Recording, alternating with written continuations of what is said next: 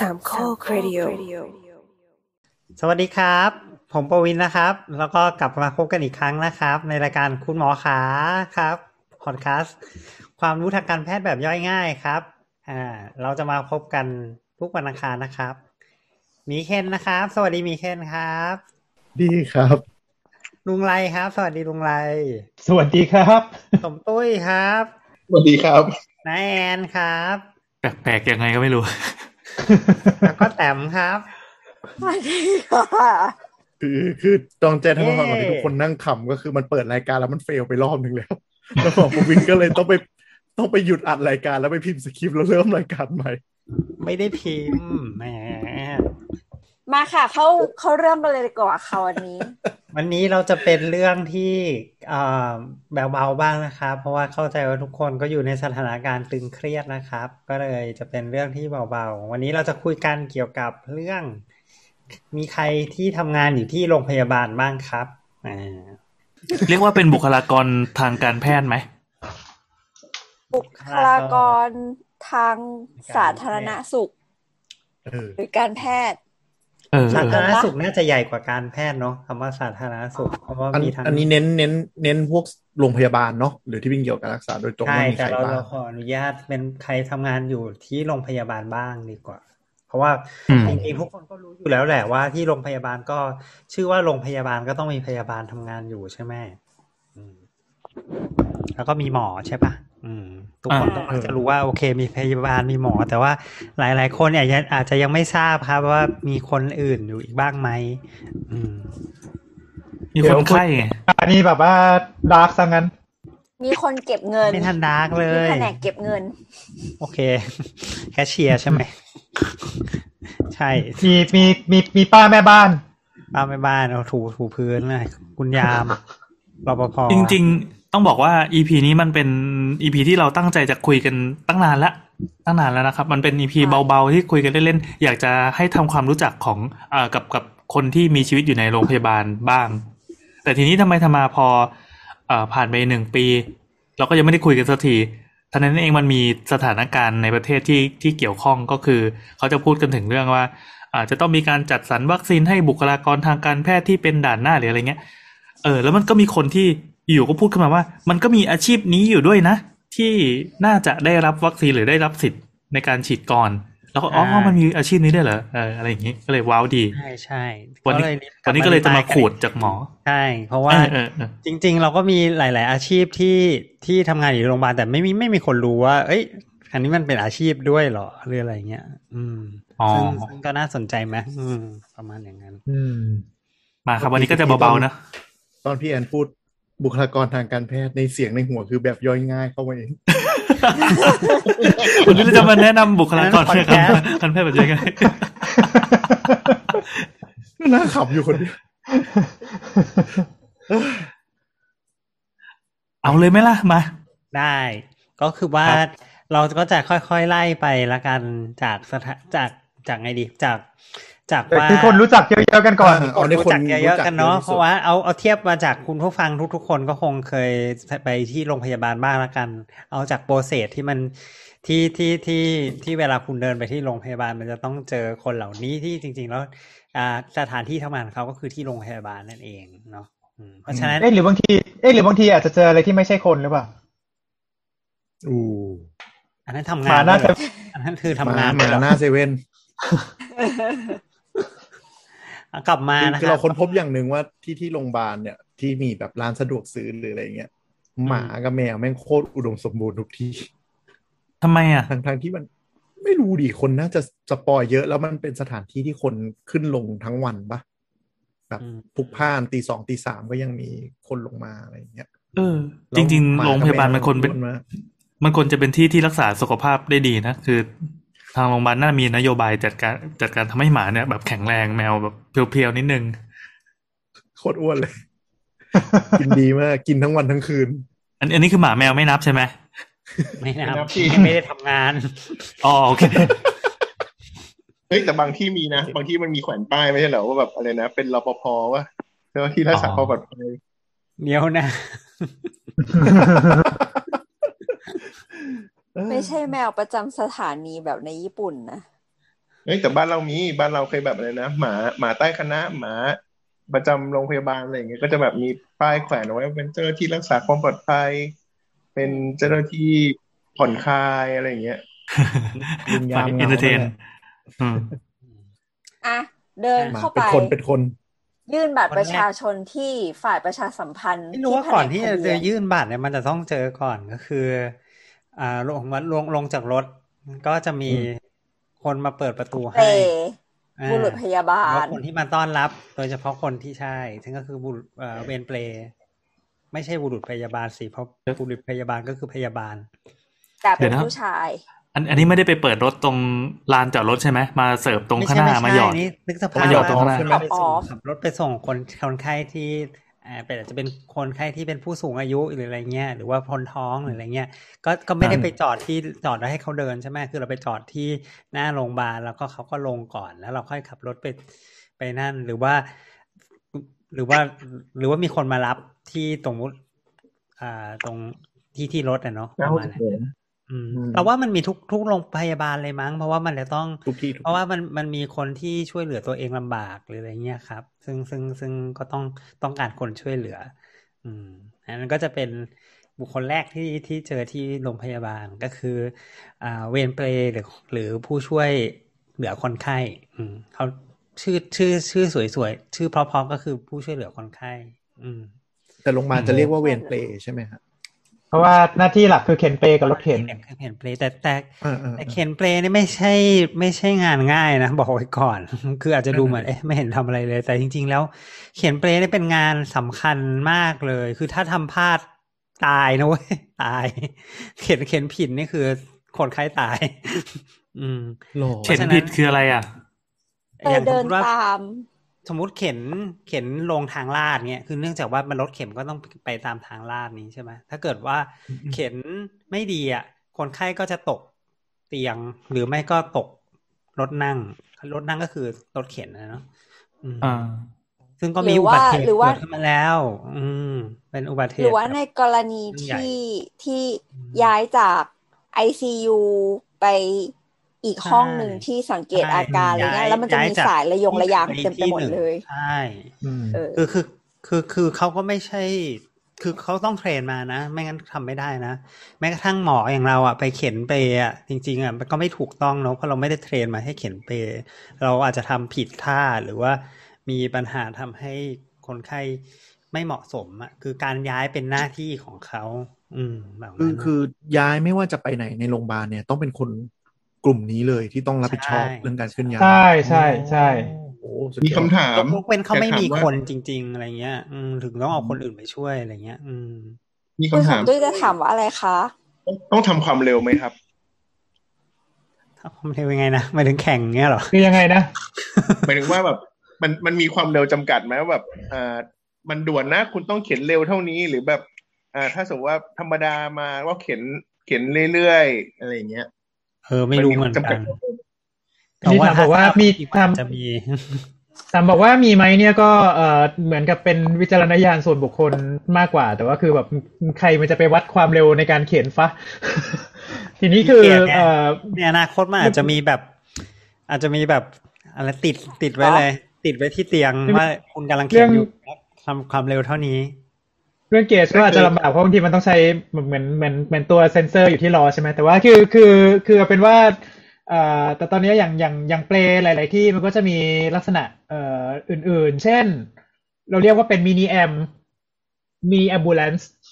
คืออ่าที่คือมีก็ไปเอารถกอล์ฟเออก็จะไปเอาไม่ใช่ไม่ใช่ไม่ใช่ ก็จะเป็นจะเป็นแบบว่าเหมือนเอาเอาเอาไซเรนกับเอ่อตัวตัวตัวไฟวับวาบๆอะอืมอืมอืม เอาไปติดไปติดที่ไปติดที่ตัวเปลในกรณีที่สมมุติว่าเป็นการเคลื่อนย้ายผู้ป่วยวิกฤตฉุกหรือว่าเฉิกึ่นงวิกฤตเช่น เช่น ใส่ท่อช่วยหายใจหรือว่าอาจจะแบบว่า เออกำลังปั๊มกำลังปั๊มอยู่ แต่ว่าจากอ๋อแต่ก็แบบจำเข็นจำไปปั๊มไปใช่จำเป็นแล้วที่จะต้องย้ายจากที่หนึ่งไปอีกที่หนึ่งหรือว่าแบบเอ่อคนไข้ใส่ท่อ ซึ่งแบบว่า คือเราต้องการให้คนที่อยู่ข้างหน้าเนี่ยแหวกแหวกทาง อืมอืมเราก็จะแบบว่ามีอ่ากดเปิดไซเรนแล้วก็ เขาก็เขียนไปก็เขาก็จะพยายามเขียนให้หนึ่งคือ อ่าเร็วที่สุดเท่าที่จะทำได้แต่ปลอดภัย เร็วแต่นุ่มอืมอ่าก็เหมือนรถประมาณนั้นเหมือนรถฉุกเฉินอย่างนี้เนาะครับ แต่ทีนี้ในอ่าโรงพก็ประยามาณบาลมันทำมันมันทำเสียง AR ได้เหรอทำได้ทำได้ก็ก็คือยกเอายกตัวอย่างแบบว่าไม่ว่าจะริมน้ำหรือว่าริมหรือว่าริมรางก็เถอะคือคือมันครับจะมีลักษณะคนที่เอ่อเวลาที่จะย้ายสมมติยกยกยกตัวอย่างเช่นจากย้ายจากเอ่อห้องฉุกเฉินเนี่ย สมมุติว่าจะย้ายขึ้นตึกหรือว่าจะย้ายไป เอ่อก็ด้วยหรือว่าบางทีจะย้ายขึ้นเพื่อเพื่อย้ายขึ้นไอซียูเนี่ยคนไข้คาบทิวอยู่คาบคาบท่อคาบท่อช่วยหายใจอยู่ แล้วก็มีคนคอยบีบ เอ่อบีบ bag บีบบีบบีบส่งออกซิเจนอะอืมหรืออาจจะเป็นหรืออาจจะเป็นเครื่องช่วยหายใจแบบแบบ portable อืม เครื่องผายปอดเนี่ยนะนะเครื่องเครื่องช่วยหายใจเครื่องผายปอดอ่าเครื่องช่วยหายใจคือเป็นเป็นเครื่องช่วยหายใจเลยแหละแต่ว่าคือ คือสามารถถอดมาได้มีแบตเตอรี่ใช้อะไรเงี้ยอืมอ๋อครับ อ่า ก็พวกเนี้ยก็คือคือเสร็จปุ๊บก็ทุกสิ่งทุกอย่างก็วางไว้บนวางไว้บนบนเตียงของคนไข้ หรือว่าถ้าถ้าถ้าโรงพยาบาลบางบางแห่งหรูหน่อยเขาก็จะมีแบบเป็นโต๊ะขันโตกอืมอืมอืมอืมเออแล้วก็แบบว่าตั้งไอ้พวกนี้ไว้ใช่ไหมแล้วก็เออ ระหว่างย้ายไปเนี่ยคือคือถ้าแบบโรงพยาบาลที่แบบเป็นพวกโรงเรียนแพทย์หรือโรงพยาบาลโรงพยาบาลจังหวัดเนี้ยคนคนตามทางเดิมมันจะแน่นมากแล้วก็เดินกันขวักไขว่ขวักไขว่เลยเออนั่นคือคือถ้าสมมติว่าเขียนไปเนี่ยไม่งั้นเราก็ต้องบอกว่าขอทางด้วยครับขอทางด้วยครับขอทางด้วยครับตลอดทางตั้งแต่ห้องฉุกเฉินจนกระทั่งถึงห้องไอซียูประมาณเนี้ยซึ่งก็ไม่ไหวหลังๆเขาก็เลยว่าคิดคิดเป็นนวัตกรรมมาแล้วทำมินิแอมบูเลนก็คือเอาเอาเอาไซเรนกับไฟเนี้ยไปติดไว้แล้วก็เปิดเปิดแม่งเลยว้าวว้าวอ๋อเออ เออเจ๋งว่ะแต่ไม่เคยไม่เคยเจอจริง ๆ แต่พอจะนึกภาพออกอ่าไม่ถ้ามาแต่มีถ้ามาที่ถ้ามาที่สีล่าหรือมาที่อะไรเงี้ยเนี่ยอันนี้มีกำลังนึกถึงกำลังนึกถึงของริมรางก็ริมรางก็คือ มันมีบางครั้งมันต้องแบบไปข้ามตึกอะ ก็คือจากตึกเก่าไปตึกใหม่นึกภาพมาที่เป็นสะพานลอยอะอ่าอ่าสกายวอล์กเนี่ยอ่าอ่าอ่า อืมอ๋อ อันนี้มันรับส่งคนธรรมดา แต่ว่าเขาก็จะมีใช่ร้องเพลงไปด้วยไอ้ยอันนั้นอันนั้นเขาห้ามนะ เพราะว่าเพราะมันมันมันรถกอล์ฟมัน มันไม่เหมาะสำหรับขนส่งคนไข้เท่าไหร่ ไว้สำหรับกรไม่ณีได้เลยใช่ไหมเท่านั้นอืมอืมอืมเหมือนเหมือนเคยเห็น เหมือนเคยเห็นกรณีที่แบบ เตียงข้ามเตียงจากฝั่งจากตึกเก่าไปตึกใหม่อยู่เมื่อก่อนนะนะต้องต้องใช้แอมบูเลนตอนนี้ใช้แอมบูเลนเพราะแอมบูเลนเหมาะสมกว่า อืม โอเค แต่นั่นแหก็ละในส่วนกลับมาเออที่กลับมาที่กลับมาที่เวนเปลต่อใช่อะก็ก็คือก็คือเขาก็เป็นจะมีทุกโรงพยาบาล อืม อืมอืมแล้วเขาก็ต้อง train แล้วมาเขาเหมือนเขาเหมือนต้องดูแลอุปกรณ์ด้วยปะ เพราะว่าแบบจุดลงก็จะชอบมีเตียงที่แบบ standby ไว้สามสี่อันเลย ใช่ใช่ แล้วเขาก็จะใช่ต้องใช่แบบว่ามีความรู้เรื่องของ CPR หรืออะไรอย่างนี้ด้วยต้องเทรนเป็นต้องเทรนต้องมาเทรน CPR ด้วยก็จะเป็นเอ่อก็จะเป็นเบสิ c ไลฟ์ซัพพอร์ตส่วนใหญ่ก็คือ เอ่อ ขออนุญาตบอกว่า อันนี้เป็นเป็นแรงงานในการกดหน้าอกพอสมควร เพราะว่าเอ่อจำนวนจำนวนคนหนึ่งคือหนึ่งคือส่วนมากมักจะเป็นผู้ชายกำยำสองคืออ่าสองคือจำนวนจำนวนที่เขาขึ้นต่อเวรค่อนข้างจะเยอะ ซึ่งซึ่งตรงนี้ขึ้นขึ้นขึ้นอยู่กับโรงพยาบาล อืมดังนั้นก็คือถ้าสมมติว่ามีโค้ดเช่นแบบว่าเออเออมีการปั๊มหัวใจหรืออะไรเงี้ย ทุกคนวิ่งเข้าไปลุมก็มักจะมีเอ่อขอแรงขอแรงขอแรงของผู้ช่วยเหลือคนไข้เหล่านี้ ไปช่วยกดหน้าอกด้วย อืม ก็แบบเหมือนต่อคิว ต่อคิวกันขึ้นไปกดอะคนผัดกันคนละสองนาทีสองนาทีสองนาที อืมใช่แต่เขาแต่งตัวเหมือนบุรุษพยาบาลเลยปะครับ แล้วแต่โรงพยาบาลฮะเออแล้วแต่ที่อ๋ออะอืมแต่คือเป็นคนที่เราเจอแล้วเราหลายคนจะชอบเรียกเขาว่าบุรุษพยาบาลเนาะใช่ไหมเออ เราจะเราเข้าใจเป็นแบบนั้น เราเข้าใจมาตลอดว่าคือบุรุษพยาบาล บุรุษพยาบาลก็คือพยาบาลที่เป็น ผู้ชายไหมเป็นผู้ชาย เออไม่รู้ไงซึ่งก็คืซึ่องก็จะอัเป็นนี้อันนี้เรายอมรับพยาบาลอันนี้ยอมรับว่าเวลาไปโรงพยาบาล นอกจากหมอที่เหลือคือพยาบาลคือคือถึงแม้ว่าถึงถึงจะรู้ที่หลังว่าหลายเดี๋ยวคนเดี๋ยวไม่ใช่ แต่เขาใส่ชุดเหมือนกันนะคือเออคือก็เพิ่งรู้ว่าการเงินนี่ก็พยาบาลเหรอแต่งตัวเหมือนพยาบาลเลยอะก็ไม่รู้อะจริง ๆ อันนี้รู้จริงๆรู้มันแค่ว่าเป็นพยบลมีหดเลยมีหมอมีพยาบาลมีเภสัชแล้วก็มีแผนกจ่ายเงิน เออเออเอออืมตายแล้วคนเบื้องหลังร้องไห้แล้ว ไม่รู้ไม่รู้จริงๆอันนี้อันนี้เป็นตอนเปิดโลกขอโทษนะเรา แค่เปิดมาเออดีเบเตนี่ก็เปิดโลกแล้วจ้ะอะก็คือเวนเปย์เป็นอ่าแล้วพอขอขอชื่อออฟฟิเชียลอีกทีได้ไหมครับเวนเปย์เขาชื่ออะไรเป็นนะผู้ช่วยเหลือคนไข้ก็เหลือคนไข้อืมผู้ช่วยผู้ช่วยคนไข้เหลือคนไข้อืมเออแล้วก็เออพวกนี้พวกนี้เขาต้อง manage พวกเอ่อออกซิเจน หรืออะไรเงี้ยให้เป็นด้วยนะคือเช่นแบบว่าก็จะมีเป็นแบบว่าเอ่อ ดูแลคอยดูแลถังออกซิเจน ด้วยเพราะบางทีคือการขนส่งคนไข้ระหว่างระหว่างที่ก็จะบางทีก็ต้องให้ออกซิเจน หรือว่าก็ไประหว่างพ่นยาหรืออะไรเงี้ยด้วยใช่อ๋อเออเขาก็ต้องรู้ต้องต้องมีความรู้ประมาณหนึ่งเลยแหละ อืม ต้องมีก็ความคือรู้ job ประมาณหนึ่งเลย ใช่ job description ก็คืออ่าลำเลียงคนไข้จากรถหรือว่าจากข้างหน้านะที่เข้ามาดรอปเนี่ย เพื่อไปใช่ให้ถึงมือหมอ เออ อันนั้น อันนั้นเป็นเรื่องหลัก อันนั้นเป็นเรื่องหลัก นอกนั้นก็คืองานที่เกี่ยวข้องเช่นแบบเห็น เขาจะเหมือนจะมีกรรมนะ ถ้าโดนเห็นยืนอยู่ว่างๆก็เอ้ยมาช่วยกันหน่อยอะไรอย่างงี้ อันนั้นก็ด้วย แต่แต่ว่าที่ลำเลียงลำเลียงจากวอร์ดหนึ่งไปวอร์ดหนึ่งก็หน้าที่พวกเขาใช่ไหมเขาต้องด้วยใช่ ถ้าถ้าถ้าถ้าใช่สามารถทำได้ใช่อืมเอกสารด้วยไหมอยากออกไปห้องผ่าตัดหรืออะไรอย่างนี้ด้วยอะไรประมาณนี้อืมเป็นเป็นเป็นนี่เดินเอกสารด้วยไหมครับ ไม่ส่วนใหญ่ะส่วนใหญ่ไม่ส่วนใหญ่ไม่ อืม อืมอันนี้ก็จะมีอัจ็นอบนี้ไม่รู้อีก ไม่รู้หมอหมอเรื่องเอกสารหก็เปล่คือเขาต้งเป็นแม่บ้าน แม่บ้าน แม่บ้านนี่ไม่น่านะจริงๆอะไรนะคือคือคือเราเรียกว่าแม่บ้านอะก็เรียกว่าแม่บ้านแม่บ้านเขาจริงๆเขาเดินแม่บ้านเดินเอกสารสะอาดเดินเอกสารซื้อของอ๋อแม่บ้านจริง ๆ แม่บ้าน อืม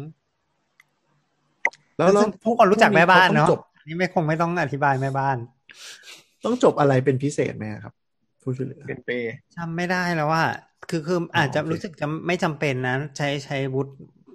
ตัวทั่วไปมหกทั่วทั่วไปที่เห็นก็มักจะแบบอะไรมประมาณสามมสามหรือมหกปวปวชปวสก็ได้อ่าแล้วก็แต่จะต้องว่ารับสุดหมดท้ายต้องพอเทรนอืมแต่ต้องพอเข้าต้องมาเข้าเข้าคอเข้าร์สโรงพยาบาลก็คือโอเคอ๋อโอเคต้องต้องมีเทรนนิ่งก็อนมีเทรนนิ่งให้ ก็ต้องเทรนพวกเทคนิคการเข็นแล้วก็ต้องหมายถึงว่าเวลาเวลาเวลาเข็นคือเราก็ต้องรู้ว่าอันหนึ่งคือเราจะต้อง เวลาเลี้ยวเวลาเลี้ยวเปลเนี่ยเลี้ยวยังไงเลี้ยวยากแล้วเนี่ยมันจะบอกว่าเลี้ยวยากนะเออเราเราก็เลี้ยแค่วไม่รถเป็นเข็นก็เร็วยากแล้ว เออแล้วก็คือคือมันก็จะมีเทคนิคในการที่แบบว่าเข็นขึ้นเข็นขึ้นทางลาดเข็นลงทางลาดต้องเอาหัวคนไข้ขึ้นต้องเอาต้องเอาหัวคนไข้เอ่อไปทางไหนหรืออะไรเงี้ย หรือว่าเวลายกตัวอย่างเช่นเวลาเข็นลงทางลาดอะไรอย่างเงี้ยเออเออยกล้อทำยังไง หรือว่าเวลาเวลาเข็นรถเข็นคนไข้ลงทางลาดเนี่ยก็ต้องถอยหลังลงอะไรเงี้ยไม่ลักงั้นษณะคืออาการบาดเจ็บด้วย อ่าไม่ถึงขนาดนั้น ไม่ใช่หมายยความกล้อว่าด้วยเหรอหมายความว่าเอ่อคนไข้เจ็บไอ้นี่มาจะต้องทำไงรู้ดิรู้ดิเพราะว่าเขาอุ้มคนอ๋ออ๋อคนใช่ใช่ใช่อืมเราก็ต้องเราก็ต้องรู้วิธีวิธีเอ่อเคลื่อนย้ายคนไข้จากจากจุดหนึ่งเช่นจากในรถมามาลงเปลแบบแบบคร่าวๆ จะไม่จะไม่จะไม่ไอ้นั่นมาก เพราะว่าคือยังไงมาถึงโรงพยาบาลแล้วมันจะมีคนช่วยเยอะ อืม แต่แต่เขาอุ้มคนมีน้ำหนักตัวกับคนแก่เก่งมากเลยนะ อืมอืมเขามีวิเคยโดธีนอุ้อุ้มมอะอุ้มไม่ไม่อุ้มไม่ตรงเคยโดนใต้รักแหลเออเออเออเก่งดี ก็อืมอืมถามว่าจบอะไรก็จบคณะเทคนิคการเข็นครับอืมอืมอืมอะมายังมีอีกหลายอาชีพรออยู่ เมื่อกี้แม่บ้านแม่บ้านเราต้องอธิบายไหมอะมีอะไรเป็นพิเศษแม่บ้านต้องมีความรู้เออเรื่องแบบมีอะไรว้าวๆไหมเกี่ยวกับคือเราเราเข้าใจขยะจ็อบของแม่บ้านพอสมควรแล้วส่นใหญ่แม่เพราะบ้านเนี่ยก็จะ เอาซอร์สเหมือนกันใช่แม่บ้านเอาซอสมักมักจะเอาซอสอืมอะแต่อย่างแต่แม่บ้านว่ารเขาปภอะไรอย่างงี้ก็จะเป็นคล้ายๆกัน ก็คือเอาซอสมีบริษัทที่มาดูอืมแต่ว่าแต่ว่าแม่บ้านจะต้องมีความรู้เป็นพิเศษเกี่ยวกับอืมแบบประเภทของขยะอะไรอย่างนี้ปะเอคะอถูกต้องหน่อยถูกต้องนิดหน่อยถูกต้องมต้องมีาจจะต้องมีอยู่มันต้องมีอยู่พอสมควรแล้วก็เออมีารทำความสะอาดอะไรประมาณอย่างเงี้ย แบบนั้น แล้วก็พวกน้ำยาที่ใช้เป็นพวกน้ำยาที่เป็นน้ำยาฆ่าเชื้อเช่นเดคอนใช้ เออแบบตรงไหนสำหรับห้องแบบประมาณไหน แล้วก็แบบว่าหรือว่าเออเป็น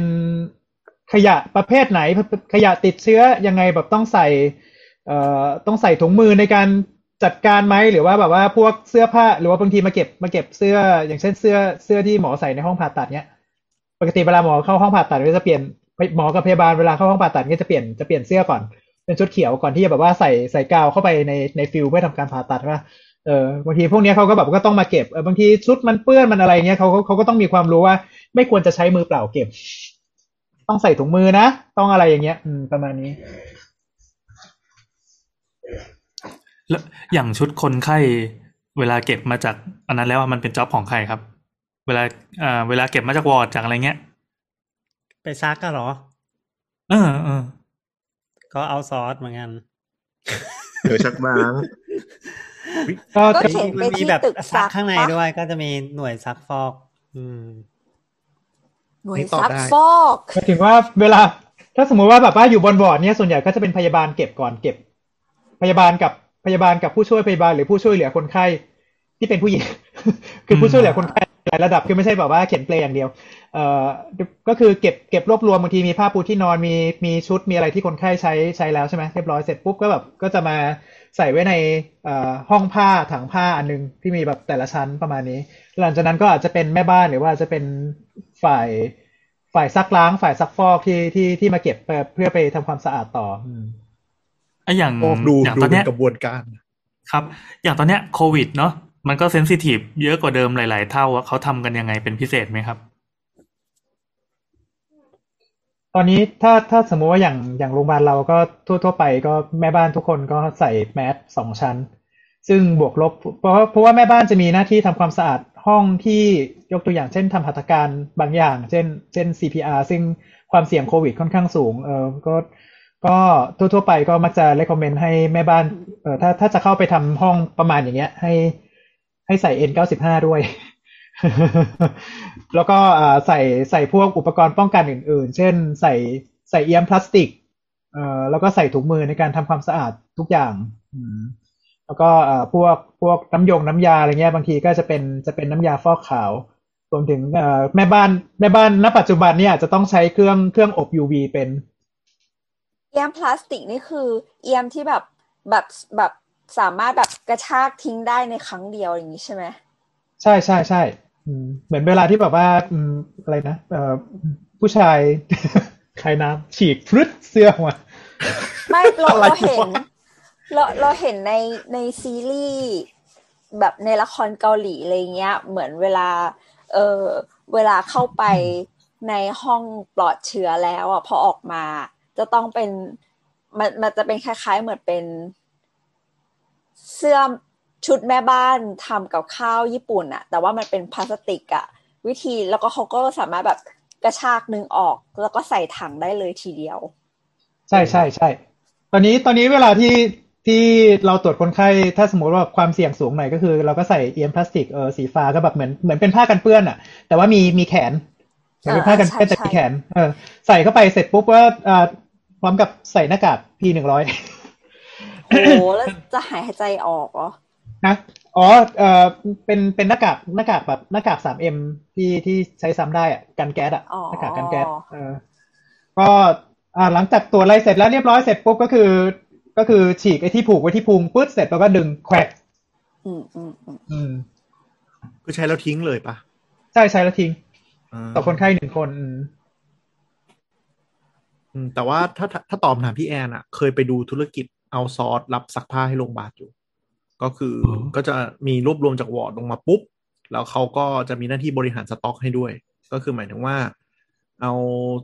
เสื้อผ้าบุคลากรมาเอาพวกผ้าปูเตียง เอาผ้าขนหนูอะไรเข้ามาปุ๊บจำนวนเท่าไหร่ก็เบิกกลับไปเท่านั้นเลย แล้วเขาก็มีหน้าที่ซักซักซักซักซักอะไรเสร็จปุ๊บแล้วก็เตรียมสต็อกไว้ให้จ็อบเขาจะมีก็คือเครื่องดูแลดูแลตัวสต็อกให้มันเต็มอยู่เสมอ ใช่ก็คือตัวที่เขาเข้ามาซักเนี่ยเอ่อก็คือเขา เขาจ่ายเป็นชิ้นที่เข้าซักเลย แล้วก็มีค่าเช่าเริ่มต้น เป็นค่าบริการเริ่มต้น แล้วก็นับเป็นจำนวนชิ้นสมมติจ่ายเท่านี้ก็คือหมุนเวียนได้ร้อยชิ้น จ่ายเท่านี้หมุนเวียนได้ห้าร้อยชิ้นอะไรอย่างเงี้ยอันนี้คือคนจ่ายก็คือโรงพยาบาลใช่ไหมใช่เขาก็จะจ่ายเริ่มต้นไว้แล้วก็ค่าดำเนินการเพิ่มอีกต่างหากแล้วหมายถึงว่าแล้วทำงานที่ไหนอะใช้สถานที่เป็นในโรงพยาบาลแล้วเอากลับไป อ่าเป็นโรงงานอุตสาหกรรมเลย โอ้ ใช่เขาเขามีเครื่องซักระดับแบบสี่สิบตันแปดสิบตันเลย แล้วเขาก็ผูโรงพยาบาลผูโรงแรมมารวมกัน ใหญ่มาก เครื่องเครื่องแบบเครื่องเครื่องซักผ้าแบบสูงเท่าเท่าเท่าเท่าชั้นหนึ่งทั้อะงตึกเออชั้นหนึ่งอะเออคืออืมใช่ คือถ้าคนเข้าไปคือตายอะตกลงไปคือไม่เหลือ อารมณ์แบบว่า อารมณ์แบบว่าเครื่องอบผ้าเนี่ยใช้แก๊สอะ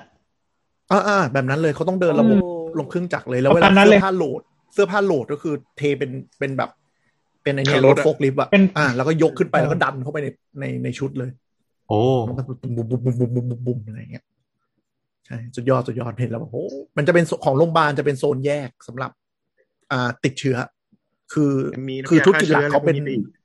ใช่ธุรกิจหลักเขาจะเป็นโรงแรมอยู่แล้ว แต่เขาขยายมาทำโรงพยาบาลเพิ่ม อ๋อใช่โรงพยาบาลหลังๆ handle เองไม่ไหว เพราะว่าบางทีมันหมุนเวียนเยอะอะไรเยอะ แล้วมันไม่คุ้มที่ต้องมานั่งสต็อกเองดูแลเอง แต่ก็แล้วแต่นะ เพราะว่าอย่างเช่นถ้าเป็นโรงพยาบาลจังหวัดที่ไม่ใหญ่นะก็มีห้องซักล้างของตัวเองก็มี อ่าใช่ใช่จริง ๆ กรุงเทพมันมีหมดสมัยก่อน แต่ว่าเทรนด์มันเริ่มมี outsource ตรงนี้มากขึ้นก็ก็เริ่มเริ่ม outsource กันแล้วเขาก็จริง ๆ พอโรงพยาบาลสร้างใหม่เขาก็จะใช้ outsource เพราะว่าเหมือน part ซักล้างอะมันเป็น part ที่กินพลังงานเยอะ อืม คือเขามองพอว่าพาสบุคลากรบุคลาการคนที่บุคลากรคนที่มาดูเรื่องการซักล้างอะไม่คุ้ม ไปดูอย่างอื่นดีกว่า มันดีกว่า แล้วก็พวกนี้ก็คือมันงานมันง่ายอะคือทุกอย่างที่อยู่ในกระบะนี้คือเข้าเครื่องซัก ซึ่งถ้าคุณลงทุนเครื่องซักระดับอุตสาหกรรมอะมันเร็วกว่าถูกกว่าอะไรอย่างเงี้ยค่าเมนเทนแนนอีกนะเออก็เลยแบบใช่ใช่จ้างข้างนอกแล้วกันอะจบจากหน่วยซักล้างครับปวครับ เดี๋ยวนะแต่อันเข้าตะไปกี้ยื่คือนบัตรแม่บ้านใช่ไหมแม่บ้านกลับมาที่อ่าแม่บ้าบ้านนเขาไปดูซักล้างเลยอันนี้อันนี้คือแม่บ้านเอาซอนนะแต่ที่ก็จะมีมีแม่บ้านอีกประเภทที่แบบว่าโรงพยาบาลจ้างไว้ อันนี้ส่วนใหญ่มักจะแบบว่าทำงานจิปาถะจิปาถะมากๆ ตั้งแต่ อะเออเออบางทีอาจจะแบบเข้ามาไปซื้อข้าว อะเข้ามาดูเข้ามาดูแลห้องห้องพักเวรของหมอนิดนึงอะไรเงี้ยงานงานแบบจะไม่ได้ไม่ล้างได้แบบจาว่าเป็นนภาควิชาเออล้างจานหรือบางทีเป็นเป็นแม่บ้านที่ที่ภาควิชาจ้างไว้อะไรเงี้ยประมาณแถวๆนี้เดินเอกสาร ก็คือสรุปคือทำงานเดินเอกสารจิปถะใช่ แต่แต่แต่หลักๆ คือเขาก็คือเดินเอกสารแหละ เพราะว่ามันก็จะมีแบบพวกเอกสารเนอะโรงพยาบาลมันก็มีเอกสารมากมาย แล้วก็บางทีมีต้องเอาเลือดในหลอดไปส่งห้องนู้น หรือว่าในบางในกรณีที่โรงพยาบาลไม่ได้มีระบบอ่าโลจิสติกภายในโรงพยาบาลเนาะก็จะเป็นเหมือนเป็นคนเดินเอาเหมือนเสมียนแผนกอะไรอย่างงี้ใช่ใช่ใช่ประมาณอ่านั้นประมาณนั้นประมาณนั้น เออเออก็คือแต่เราก็เรียกแม่บ้านว่ะเอเอออเออแต่ดูฟัง JD เหมือนเสมียนแหละเสมียนประจำแผนกอะเนาะเหมือนหน่วยงานราชการก็จะมีประมาณเนี้ยอืมก็คือคนที่ทำจิปาถะทุกอย่าง จัดเอกสงค์เอกสารเดินเอกสารให้เอาของเขิงไปให้คนนู้นคนนี้อะไรอย่างนี้ใช่ไหมแต่มันจะมีไอ้ที่คล้ายๆกับแม่บ้านก็คือพ่อบ้านเนี่ยมันก็จะไม่เหมือนกันอีกพ่อบ้านเป็นงานสายบริหารเฮ้พ่อบ้านยังไงอะคะของของลุงของลุงไรมีไหมครับ นึกไม่ออกว่ะ เป็นยังไงเนี่ยเราเราพ่อเราบ้านพ่อบ้านอาจจะเป็นฟีลลิ่งคล้ายๆเดินเอกสารแหละ แต่ว่าfeeling จะเป็นอยู่งานสายบริหารเป็นหลัก อืม บางทีพวกเวลางานผู้รับเหมาโรงพยาบาลอะจะดิวผ่านพ่อบ้าน เพราะว่าพ่อบ้านจะทำให้เอกสารอะ วิ่งเร็วขึ้นเพราะว่าอ๋อ อันนี้มันอ่าเป็นหน้ามันห้องนิติกรหน้าห้องปะวะบริหารโรงพยาบาลปะอีกหน่วยหนึ่งคือส่วนบริหารใช่ใช่ค่ะเขาจะเรียกว่าพ่อบ้าน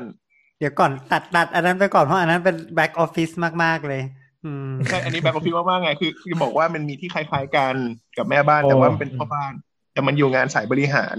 อืมอ๋อมันก็คงมีแหละอันนั้นก็นอกจากสายสายบริหารตรงนั้นก็จะมีแบบพวกนิติกรพวกอะไรที่แบบดูแลเรื่องกฎหมาย blah blah blah อันนั้นหลังไปหลังเกินไปเอามาเอาออกมาข้างหน้ากันแล้วกันครับอ่าอะอะลงมาจากรถแล้วแล้วเราก็ไปที่โดนแผเข็มนก ก็ต้องไปล็อบบี้แผนกเวลระเบียนครับเวลระเบียนเบียนก่อนเลยเนี่ย ส่วนใหญ่ครับไปยื่นบัตรประชาชนไม่เช็คงั้นเขาก็ไม่รับตรวจ เพราะว่าไม่รู้จะตรวจยังไง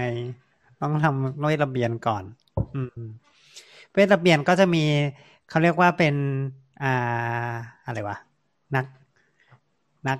นักเรากึ่งกึ่งกึ่งกึ่งจะเป็นกึ่งกึ่งจะเป็นนักเวชสถิติ เออนักคล้ายๆนักเวชสถิติ อืมอืคือมคือเวทระเบียนก็ไม่ใช่ ว่าจะเอาใครมาทำก็ได้นะ เพราะว่าข้อมูลของคนไข้เนาะมันก็เป็นข้อมูลส่วนตัวเขาก็จะต้องมีแล้วก็เป็นข้อมูลทางสุขภาพด้วยอะไรเงี้ยก็จะต้องมีความรู้ทางด้านข้อมูลทางสุขภาพ มีความรู้ทางด้านโรคนิดหน่อย เพื่อเพื่อให้รู้ว่าจะจะยังไงหรืออะไรเงี้ยจะเก็บข้อมูลยังไง แล้วก็ต้องมีความรู้ทางด้านไอทีนิดหน่อยเนาะเพราะว่าไม่งั้นจะต้องต้องต้องอยู่ดีลกับข้อมูลเยอะอะไรประมาณอย่างเงี้ย จริงๆจริงๆความรู้ไอทีก็น่าจะต้องจะต้องมีพอสมควรเลยแหละ แล้วก็อื่นๆคือจะต้อง เอ่อเขาส่วนส่วนมากคือ อันนี้แล้วแต่โรงพยาบาลนะ แต่ว่าคือคือคือหลาย ๆ โรงพยาบาลก็คือให้ให้คนเหล่านี้เป็นเป็นคนลงรหัสโรครหัสโรค อืม เวลาก็คือเป็นเวคนลาวิคุนิมจดัฉัตยต้าเบสโรงพยาบาลเลยใช่ไหมฮะไม่ไม่ไม่ถึงขนาดนั้น มันจะมีอีกหน่วยหนึ่งอีกที่เอาข้อมูลตรงเนี้ยไปวิเคราะห์อีกทีหนึ่ง อันนี้มันก็อ๋อจะอีก อีกชั้นหนึ่งอันนั้นจะยิ่งเป็น back office แต่อันนี้มันหมายถึงคนที่อยู่หน้างานที่จะเป็นคนเก็บข้อมูลอะ ก็คือคือมีหน้าที่ข้อมูลคนไข้ว่ามีหว่าน้าที่ key อ่าเออใช่ มีมีหน้าที่ key แต่ก็ไม่ใช่คือก็ต้องมีความรู้ใช่ไหมไม่งั้นจะ key ถูกใช่ได้ยังไงใช่ถูกปะหมายถึงว่าอืมอืมเออก็เราว่ามันคาบเกี่ยวกันเนาะกับงานของนักเวชเวชสถิติอะ อืม ซึ่งเวชนักเวชสถิติก็คือจะเป็นคนลงเลยว่า สมมติหมอเขียนมาว่าเป็น อ่า common cold คือหวัดเนี่ยนะครับอืมเขาก็จะต้องไปลงโค้ดว่า common cold นี่คือ A ศูนย์หกเก้าอะไรเงี้ยเป็นต้นว้าวไม่ใช่ J ศูนย์ศูนย์เออ J ศูนย์นั่ศูนนย์เจอคนจริงจังไม่มันไม่ได้ลงมานานแล้วแสดงลืว่ามมันเป็น มันเป็น universal code ใช่ในประเทศไทยในโลกตอนนี้ก็คือก็คือถ้าเห็นว่าเป็น J00 ก็คือรู้เลยว่าคนนี้เป็นหวัดมา ในโลกในโลกนะไม่ใช่ในประเทศไทยในโลก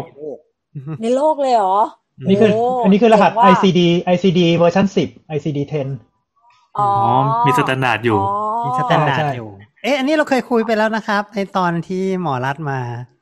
ใช่ใช่ตอนนั้นเลยอืมนั่นแหละเราจะคุยแต่เรื่ก็องก็คือจะมีโลกการขี่จะมีนักเวท นักเวชสถิติเนี่ยที่เขาจะมีความรู้ทางด้านโลก แล้วก็มีความรู้ทางด้านข้อมูล แล้วก็จะช่วยเราอ่าดีลกับข้อมูลของคนไข้ประมาณอย่างเงี้ยอืมก็แล้วก็คือแปลงเอ่อภาษาหมอแปลแปลงภาษาหมอเป็นภาษาดัตต้าเบสใช่ไหมอะไรประที่มาณเขาไปคีย์อะไรจัดการเออแต่ว่าแต่ว่าคือตรงฮะเนี่ยเนี่ยไม่เวเหรชอสเวชสถิติเรียนจบสถิติอย่างเดียวไม่ได้เหรอ ไม่ได้เพราะมันคนละอันกันโรงจบสถิติไม่ได้เรียนทางด้านหมอนี่หมายถึงว่ามันไม่ได้เรียนว่าโรคอะไรยังไงอะไรเงี้ย อันนี้มันต้องรู้ด้วยนะ ว่าแบบว่า เออหมอเขียนว่า common cold คือเป็นหวัดอย่างเงี้ย แล้วเขาก็จะได้ไปทานเฉลดได้ถูกอะไรอย่างเงี้ย อืม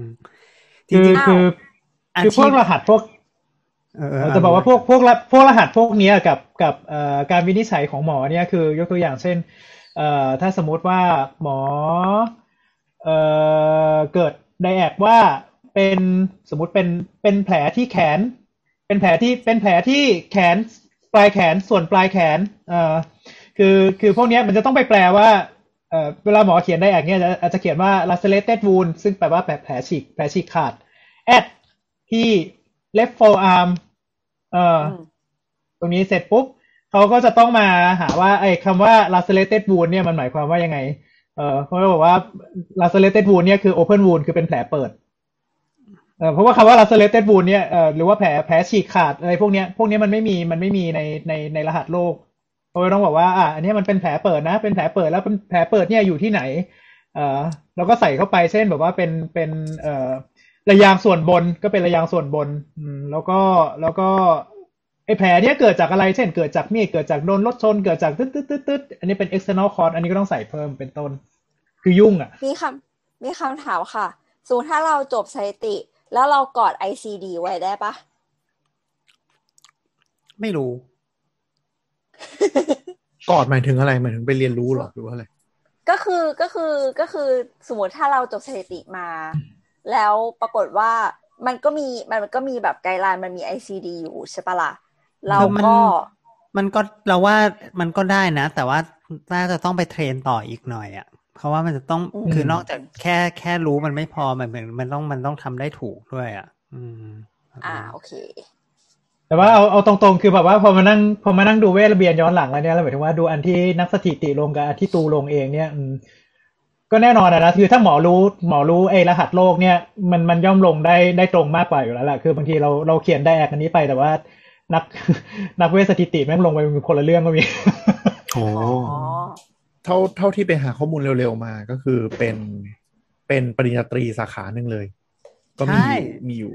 อ่าใช่มีมีสถาสถาสองสถาบันหลักที่หาเร็วๆนะอันนี้ไม่รู้จริงหรือเปล่า คือเป็นสาธารณสุขศาสตร์บัณฑิต สาขาเวชระเบียน กับวิทยาศาสตร์บัณฑิต เป็นเราได้วทบเวชระเบียนเลย ใช่เป็นส่วนบอกว่าเป็นอีกมัอานชีพหนึ่งมันเลยอืมมันจะมีอ่าหลักสูตรเทียบโอนอยู่ ก็คืออันนี้อาจจะเอาเอาวิชาด้านสถิติไปเทียบโอนแล้วเรียนสองปีได้อันเนี้ยต้องไปลองศึกษาดูเท่าที่ดูมีอะไรเนี่ยวิทยาลัยเทคนิคทางการแพทย์สาธารณสุขการจนาพิเศษกกับอ่ามอมให้ดลคณะสังคมศาสตร์ที่เปิดโอ้แปลกเนาะอยู่คณะสังคมศาสตร์ อืม แต่ว่าจบมาเป็นเนี่ยอ่าวิทยาศาวสตร์ทบัณฑิบตใช่เป็นพรบ อันนี้ก็เป็นแค่เอ่อแต่อันนี้คือคือเป็นแค่ส่วนหนึ่งของห้องเวชระเบียนนะคือ คือนอกจากนั้นคือก็จะมีมีเจ้าหน้าที่เวชระเบียน อื่นๆ เป็นเป็นเจ้าหน้าที่เวชระเบียนคือ คือนัดทำหน้าที่รับบัตรประชาชนมาเสียบเข้าไป แล้วก็แบบว่าเอ่อตึ๊ดตึ๊ดตึ๊ดตึ๊ดประวัติแล้วก็ประวัติเสร็จแล้วก็ออกออกพวกเอ่อวิสิตนัมเบอร์ออกพวกเอ่อ hospital number ออกพวก admission number ต่างๆ นานา พวกนี้เอ่อเพื่อเพื่อเพื่อเพื่อที่เพื่อที่คนไข้จะได้ไปทำอย่างอื่น เช่นไป ไปหาหมอไปเจาะเลือดไปอะไรเงี้ยต่างๆเอ่อแล้วก็แล้วก็เอ่อตรงเนี้ยก็ก็จะมีคนที่แบบว่านั่งทำนั่งทำหน้าที่อย่างเงี้ยอย่างเดียวเอ่อส่วนเจ้าหน้าที่เวชสถิติ หรือว่าอันนั้นก็คือคือทำงานอยู่เบื้องหลังตรงนั้นอีกทีอาจว่าจะซูเปอร์ไวว่าส์อีกชั้นหนึ่งประมาณอย่างนั้นเอออ่าอ๋อแต่แต่ก็คือแต่เขาคนที่ทำเวทระเบียนเนี่ยจะต้องอยู่ยีิบสี่ชั่วโมงเลยนึกสภาพ คือจะต้องอยู่ เออจริง อยู่ตอนรอคนไข้มาใหม่เพราะไม่งั้น ก็ตรวจไม่ได้เหมือนกันใช่ไหมเพราะว่าไม่ไม่มีไม่รู้ว่ารหัสคนไข้อะไรอะไรเงี้ย อืมอันก็นี้ผัดเวรกันขาก็ทำงามีเป็นเวรกะปะคะเป็นกะก็ทำงานเป็นกะ อืมใช่อืม อืมอืมเท่าที่ดูดูเร็วๆ ด้านเวชระเบียนมันจะมีบุคลากรหลัก ๆ คือแพทย์ด้านเวชระเบียน นักเวชระเบียน แล้วก็เอ่อเจ้าหน้าที่เวชสถิติ แล้วต่อไปก็จะเป็นพวกเจ้าหน้าที่ละแล้วก็เป็นลูกจ้างทั่วไป เจ้าหน้าที่ดูเร็วๆคือคนนะคีย์อาจจะไม่จำเป็นจะต้องเอาใช่คนที่จะมีเจ้าหน้าที่บันทึกข้อมูลมาเจ้าหน้าที่ห้องบัตรอะไรอย่างเงี้ย เจ้าหน้าที่อืมให้รหัสเอออันนี้จริง ๆ มันซอยเยอะกว่านี้นะอันนี่แค่ยกให้ฟังเฉยๆมันก็จะมีแบบอย่างที่คุยกันนะเนาะจะมีนักสถิติ นักวิชาการสถิตินู่นนี่นั่นนักวิชาการคอมพิวเตอร์อะไรอย่างเงี้ยด้วยใช่อะเจ๋งดีอะเสร็จแล้วเราเราอยากจะอีกนิดนึงเพราะมันมีมีอืมมีมีอีกนิดนึงก็คือว่าในต่างประเทศเว้ยมันมีสิ่งมีคนที่เรียกว่าเป็น transcriber ด้วย อืม transcriber คือหมอพูดแล้วเขาอะเป็นคนพิมพ์ให้หมอ อืมอ๋ออืมมันก็เหมือนเหมือนโรงพยาบาลเอกชนบางแห่งที่เหมือนแบบ หมออาจจะคล้ายๆแบบกันใช่ หมอแบบไม่หมอใช้หมอแบบอินเทอร์เขาเรียกว่าหมอมีปฏิสัมพันธ์กับคนไข้แล้วก็ เอ่ออมจะมีเจ้าหน้าที่ที่คอยแบบสังเกตอะแล้วก็ให้บันทึกอืม บันทึกทุกสิ่งอย่างที่คุณหมอพูดลงไปในคอมพิวเตอร์ ใช่ อะไรอย่างนี้ใช่ไหม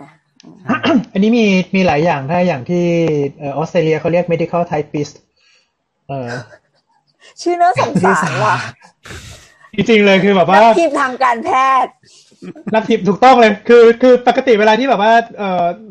ต่างประเทศเนาะเอ่อบางทีบางทีบางทีเวลาตรวจตรวจคนไข้หรือว่าเวลาเราเนี้ยนอกจากแบบสั่งการรักษาอะไรเสร็จแล้วเนี่ยคือหมอก็ ก็พูดอัดใส่เทปไปไง แล้วก็คือ เอาอันเนี้ยไปให้เขาอะพิมพ์เพื่อเป็นเป็นเอ่อรายงาน progress progress note progress ของโรคอะอืมเออให้เขาเขาก็พิมพ์เข้าระบบไปด้วยด้วยด้วยด้วยด้วยสิ่งที่หมออัดลงไปในลงไปในเอ่อบางทีเป็นเป็นพวกพวก voice recorder อะไรเงี้ยอืมแต่เมืองไทยไม่มีนะ เมืองไทยเมืองไทยไม่มีเมืองไทยคือหมอพิมพ์เองเฮ้ยถูกอย่างเงี้ยอะอันนี้ถามอันนี้ถามหมอเรเดอร์ว่าอะอย่างเงี้ยเออ ไปหาหมอแบบอย่างเงี้ยที่มีการบันทึกเสียงเงี้ยคนไข้รู้ตัวปะเอ่อเวลาต้อเวงลาขอที่คอนเซนต์จากคนไข้ก่อนปะอ๋อไม่ไม่ไม่คือคือคือคือพวกเนี้ยมันมักจะแบบว่าทำทำบนบอร์ด แล้วก็แบบถือว่าเราเราเราจะบันทึกอะไรก็คือบันทึกสิ่งที่หมอพูดเฉยๆมันจะไม่มีเสียงคนไข้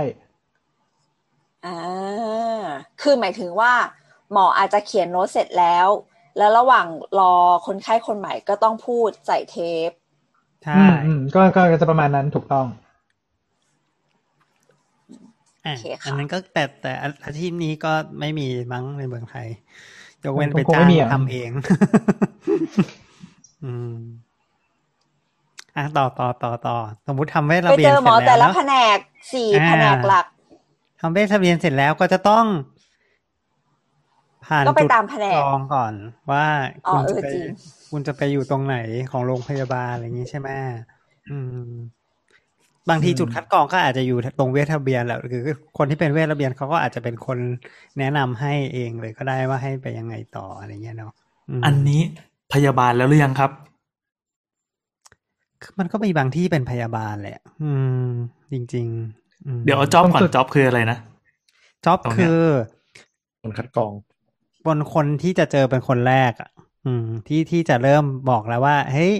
คุณปวดท้อง คุณไปแผนกสัน คุณปวดหู คุณไปอ่าหูคอจมูก คุณทำไมปวดท้องอะไรอไม่ย่างเงี้ยไม่ไปอายุรแพทย์อะไม่ไปอันนั้นแหละไม่นั่นแหละไปก็คือยุรรมก็คือว่ามันก็เป็นแบบว่าเขาก็จะมีคนคนคนที่พยายามเกลี่ยให้ว่า เอ้ยอันนี้ควรจะไปที่แผนกนี้หรืออะไรประมาณอย่างนั้นนะครับ อืม แต่อันนี้ก็ส่วนใหญ่จะก็เป็นพยาบาลแหละอืมเออใช่ใช่ตรงนี้ก็มักจะเป็นพยาบาล อืมเอาจริงเอาจริง ๆ คือตรงตรงที่แบบว่าเอ่อสกรีนิ่งก็ควรจะเป็นพยาบาลที่ประสบการณ์สูง ใช่ใช่ไม่งั้นพิคนไข้ก็เสียเวลากว่าจะได้ได้เจอหมอที่ต้องการอะไรเงี้ย อืม เช่น เช่นแบบว่าเดินเข้ามาปุ๊บเนี้ยเห็นท่าเดินมาอย่างเงี้ยเนี่ยปุ๊บถามถามคำสองคำแล้วก็วัดวัดสัญญาณชีพเสร็จปุ๊บเนี่ยก็บอกว่าให้ส่งไปแผนกนั้นแผนแผนกนู้นแผนกโน้น คือคือแยกให้ไปได้เลยเลยประมาณเนี้ย ถ้าเก่งเมษาโรงพยาบาลเนี้ยก็จะ efficient มากเลย คือคนเนี้ยถ้าเกิดว่าเกลี่ยดีมันก็จะแบบไม่ต้องคนไข้ไม่ต้องวิ่งไปมาหมอ ไม่ต้องมีงานซ้ำซ้อนอะไรเงี้ยประมาณนี้อืมเหมือนว่าสมมติถ้าเกิดว่าตอนแรกแบบไม่ยังไม่ชัวร์เท่าไหร่ว่าจะอยู่อะไรส่วนใหญ่จะโดนโยนไปอายุรกรรมปะอืมจะว่าอย่างนั้นก็ได้มั้งก็ ยกเว้นมีแผนก GP บางทีก็จะมีแผนก GP ก็ไปอยู่แผนก GP ก่อน GP ตรวจทั่วกับไปอายุรกรรมก่อนต่างกันยังไง TP ก็ตรวจทุกอย่างอะเออ GP ทุกอย่างแต่อายุรกรรมก็คือ ก็คืออายุรกรรมไม่ไม่ไม่เข้าใจไม่ไม่เข้าใจพูดคือคือพูดซิกเนเจอร์ของรายการวะไม่รู้อะไรไม่เงี้ยรู้ ไหมไม่เข้าใจบางที่คือให้ GP เป็นคนขั้นต้นก่อนแล้วค่อยส่งต่อถ้าเคสหนักขึ้นใช่ไหมล่ะอ่าแล้วแล้วแต่ระบบมั้งอืมเออแต่บางที่ก็ไม่มีคลินิก GP ก็อาจจะเป็นอายุรกรรมไปเลยอะไรเงี้ยแล้วแต่ที่ อืมอืมอืมโอนั่นเคแหละอืมแล้วเราก็ไปถึงแผนก ถึงแผนกก็จะมีพยาบาลประจำแผนกอยู่ อืมแล้วมีคำถาม อืมอืมอืม เราเห็นว่าเออพอพอมาถึงหมวดพยาบาลเนี่ยค่ะ เราก็จะเห็นว่าที่หมวกของคุณพยาบาลเนี่ย มันจะมีสัญลักษณ์ไม่เหมือนกัน อืม อืมอืมก็คืออ่าบางคนมีเป็นคาดยาว บางคนมีเป็นขีดตรงข้างๆ อันหนึ่งกับสองอืมอัน อะไรอย่างนี้ มันแตกต่างกันยังไงคะ ไม่รู้ ไม่รู้ ก็ มีผู้ช่วยพยาบาลพยาบาลอ่าแล้วก็ใช่มี ใช่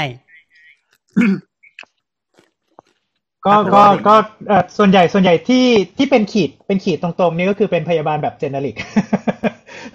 หรือว่าเป็นพยาบาลเลย เป็เป็นนแบบเป็นยาวเอ่อยาวๆหนึ่งขีด เป็นพยาบาลวิชาชีพ อ่าอ่าเป็นแพ็คโอเคเป็น เอ่อเขาเรียก practitioner ไม่ Register ใช่ เป็น Register register nurse register nurse RN อืมในส่วนที่ถ้าสมมติว่าบางทีเป็นเป็นขีดเนี้ยก็จะเป็นผู้ช่วยพยาบาลหรือเป็นเป็นเป็นพยาบาลปฏิบัติเรียกว่า practical nurse อืมก็ระยะเวลาเรียนเนี่ยก็ลำดับต่างชั้กันนอยู่เออมันส่วนมันมีความลำดับชั้นอยู่นิดนึง คือพยาบาลที่เป็นพยาบาลที่พยาบาลเนี่ยเขาจะมีการ ยังไงดีสอบสอบตามชั้นเขาอะนะก็คืออ่าพยาบาลที่เป็น register nurse ก็คือเป็นพยาบาลที่อ่าเกือบจะใกล้ใกล้เคียงกับหมอแล้วอะอืมอืมเป็นเลจบเวลจบที่แบบจบปริญญาตรีสี่ปีเออใช่อืมแล้วก็จะแบบจะแบบต้องต้องมีไม่ใช่เราว่ามันต้องทำอะไรสักอย่างไม่รู้เราจำไม่ได้แล้ว ตรงเนี้ย แต่ว่ามันมันต้องสอบใบประกอบเออมันต้องสต้องมีใบประกอบมันคือคือมันจะต้องมีใบประกอบรู้เยอะประมาณหนึ่งอะไรเงี้ย ซึ่งแผนกหนึ่งจะมีไม่กี่คนหรอก มีประมาณประมาณอืมคนสองคนอะไรเงี้ยอย่างมาก อืม แต่ว่าพยาบาลแต่แต่แต่แต่คนที่อ่าช่วยหมอหรือคนที่นั่นน่ะก็มักจะเป็นผู้ช่วยพยาบาล หรือว่าเป็นพยาบาลที่เป็น practical nurse คือไม่ไม่อาจจะไม่มีใบประกอบอะไรประมาณนี้อืมอืมก็ก็ก็จะมีหลักสูตรผู้ช่วยพยาบาลอะสองปีเอ่อก็ส่วนใหญ่คือถ้าก็พวกนี้ก็จะทำหัตถการง่าย ๆ ได้ก็คือ เอ่อ ล้างแผลทำแผล ช่วยพันขาพันนี่นั่นนู่นอะไรเงี้ย เอ่อ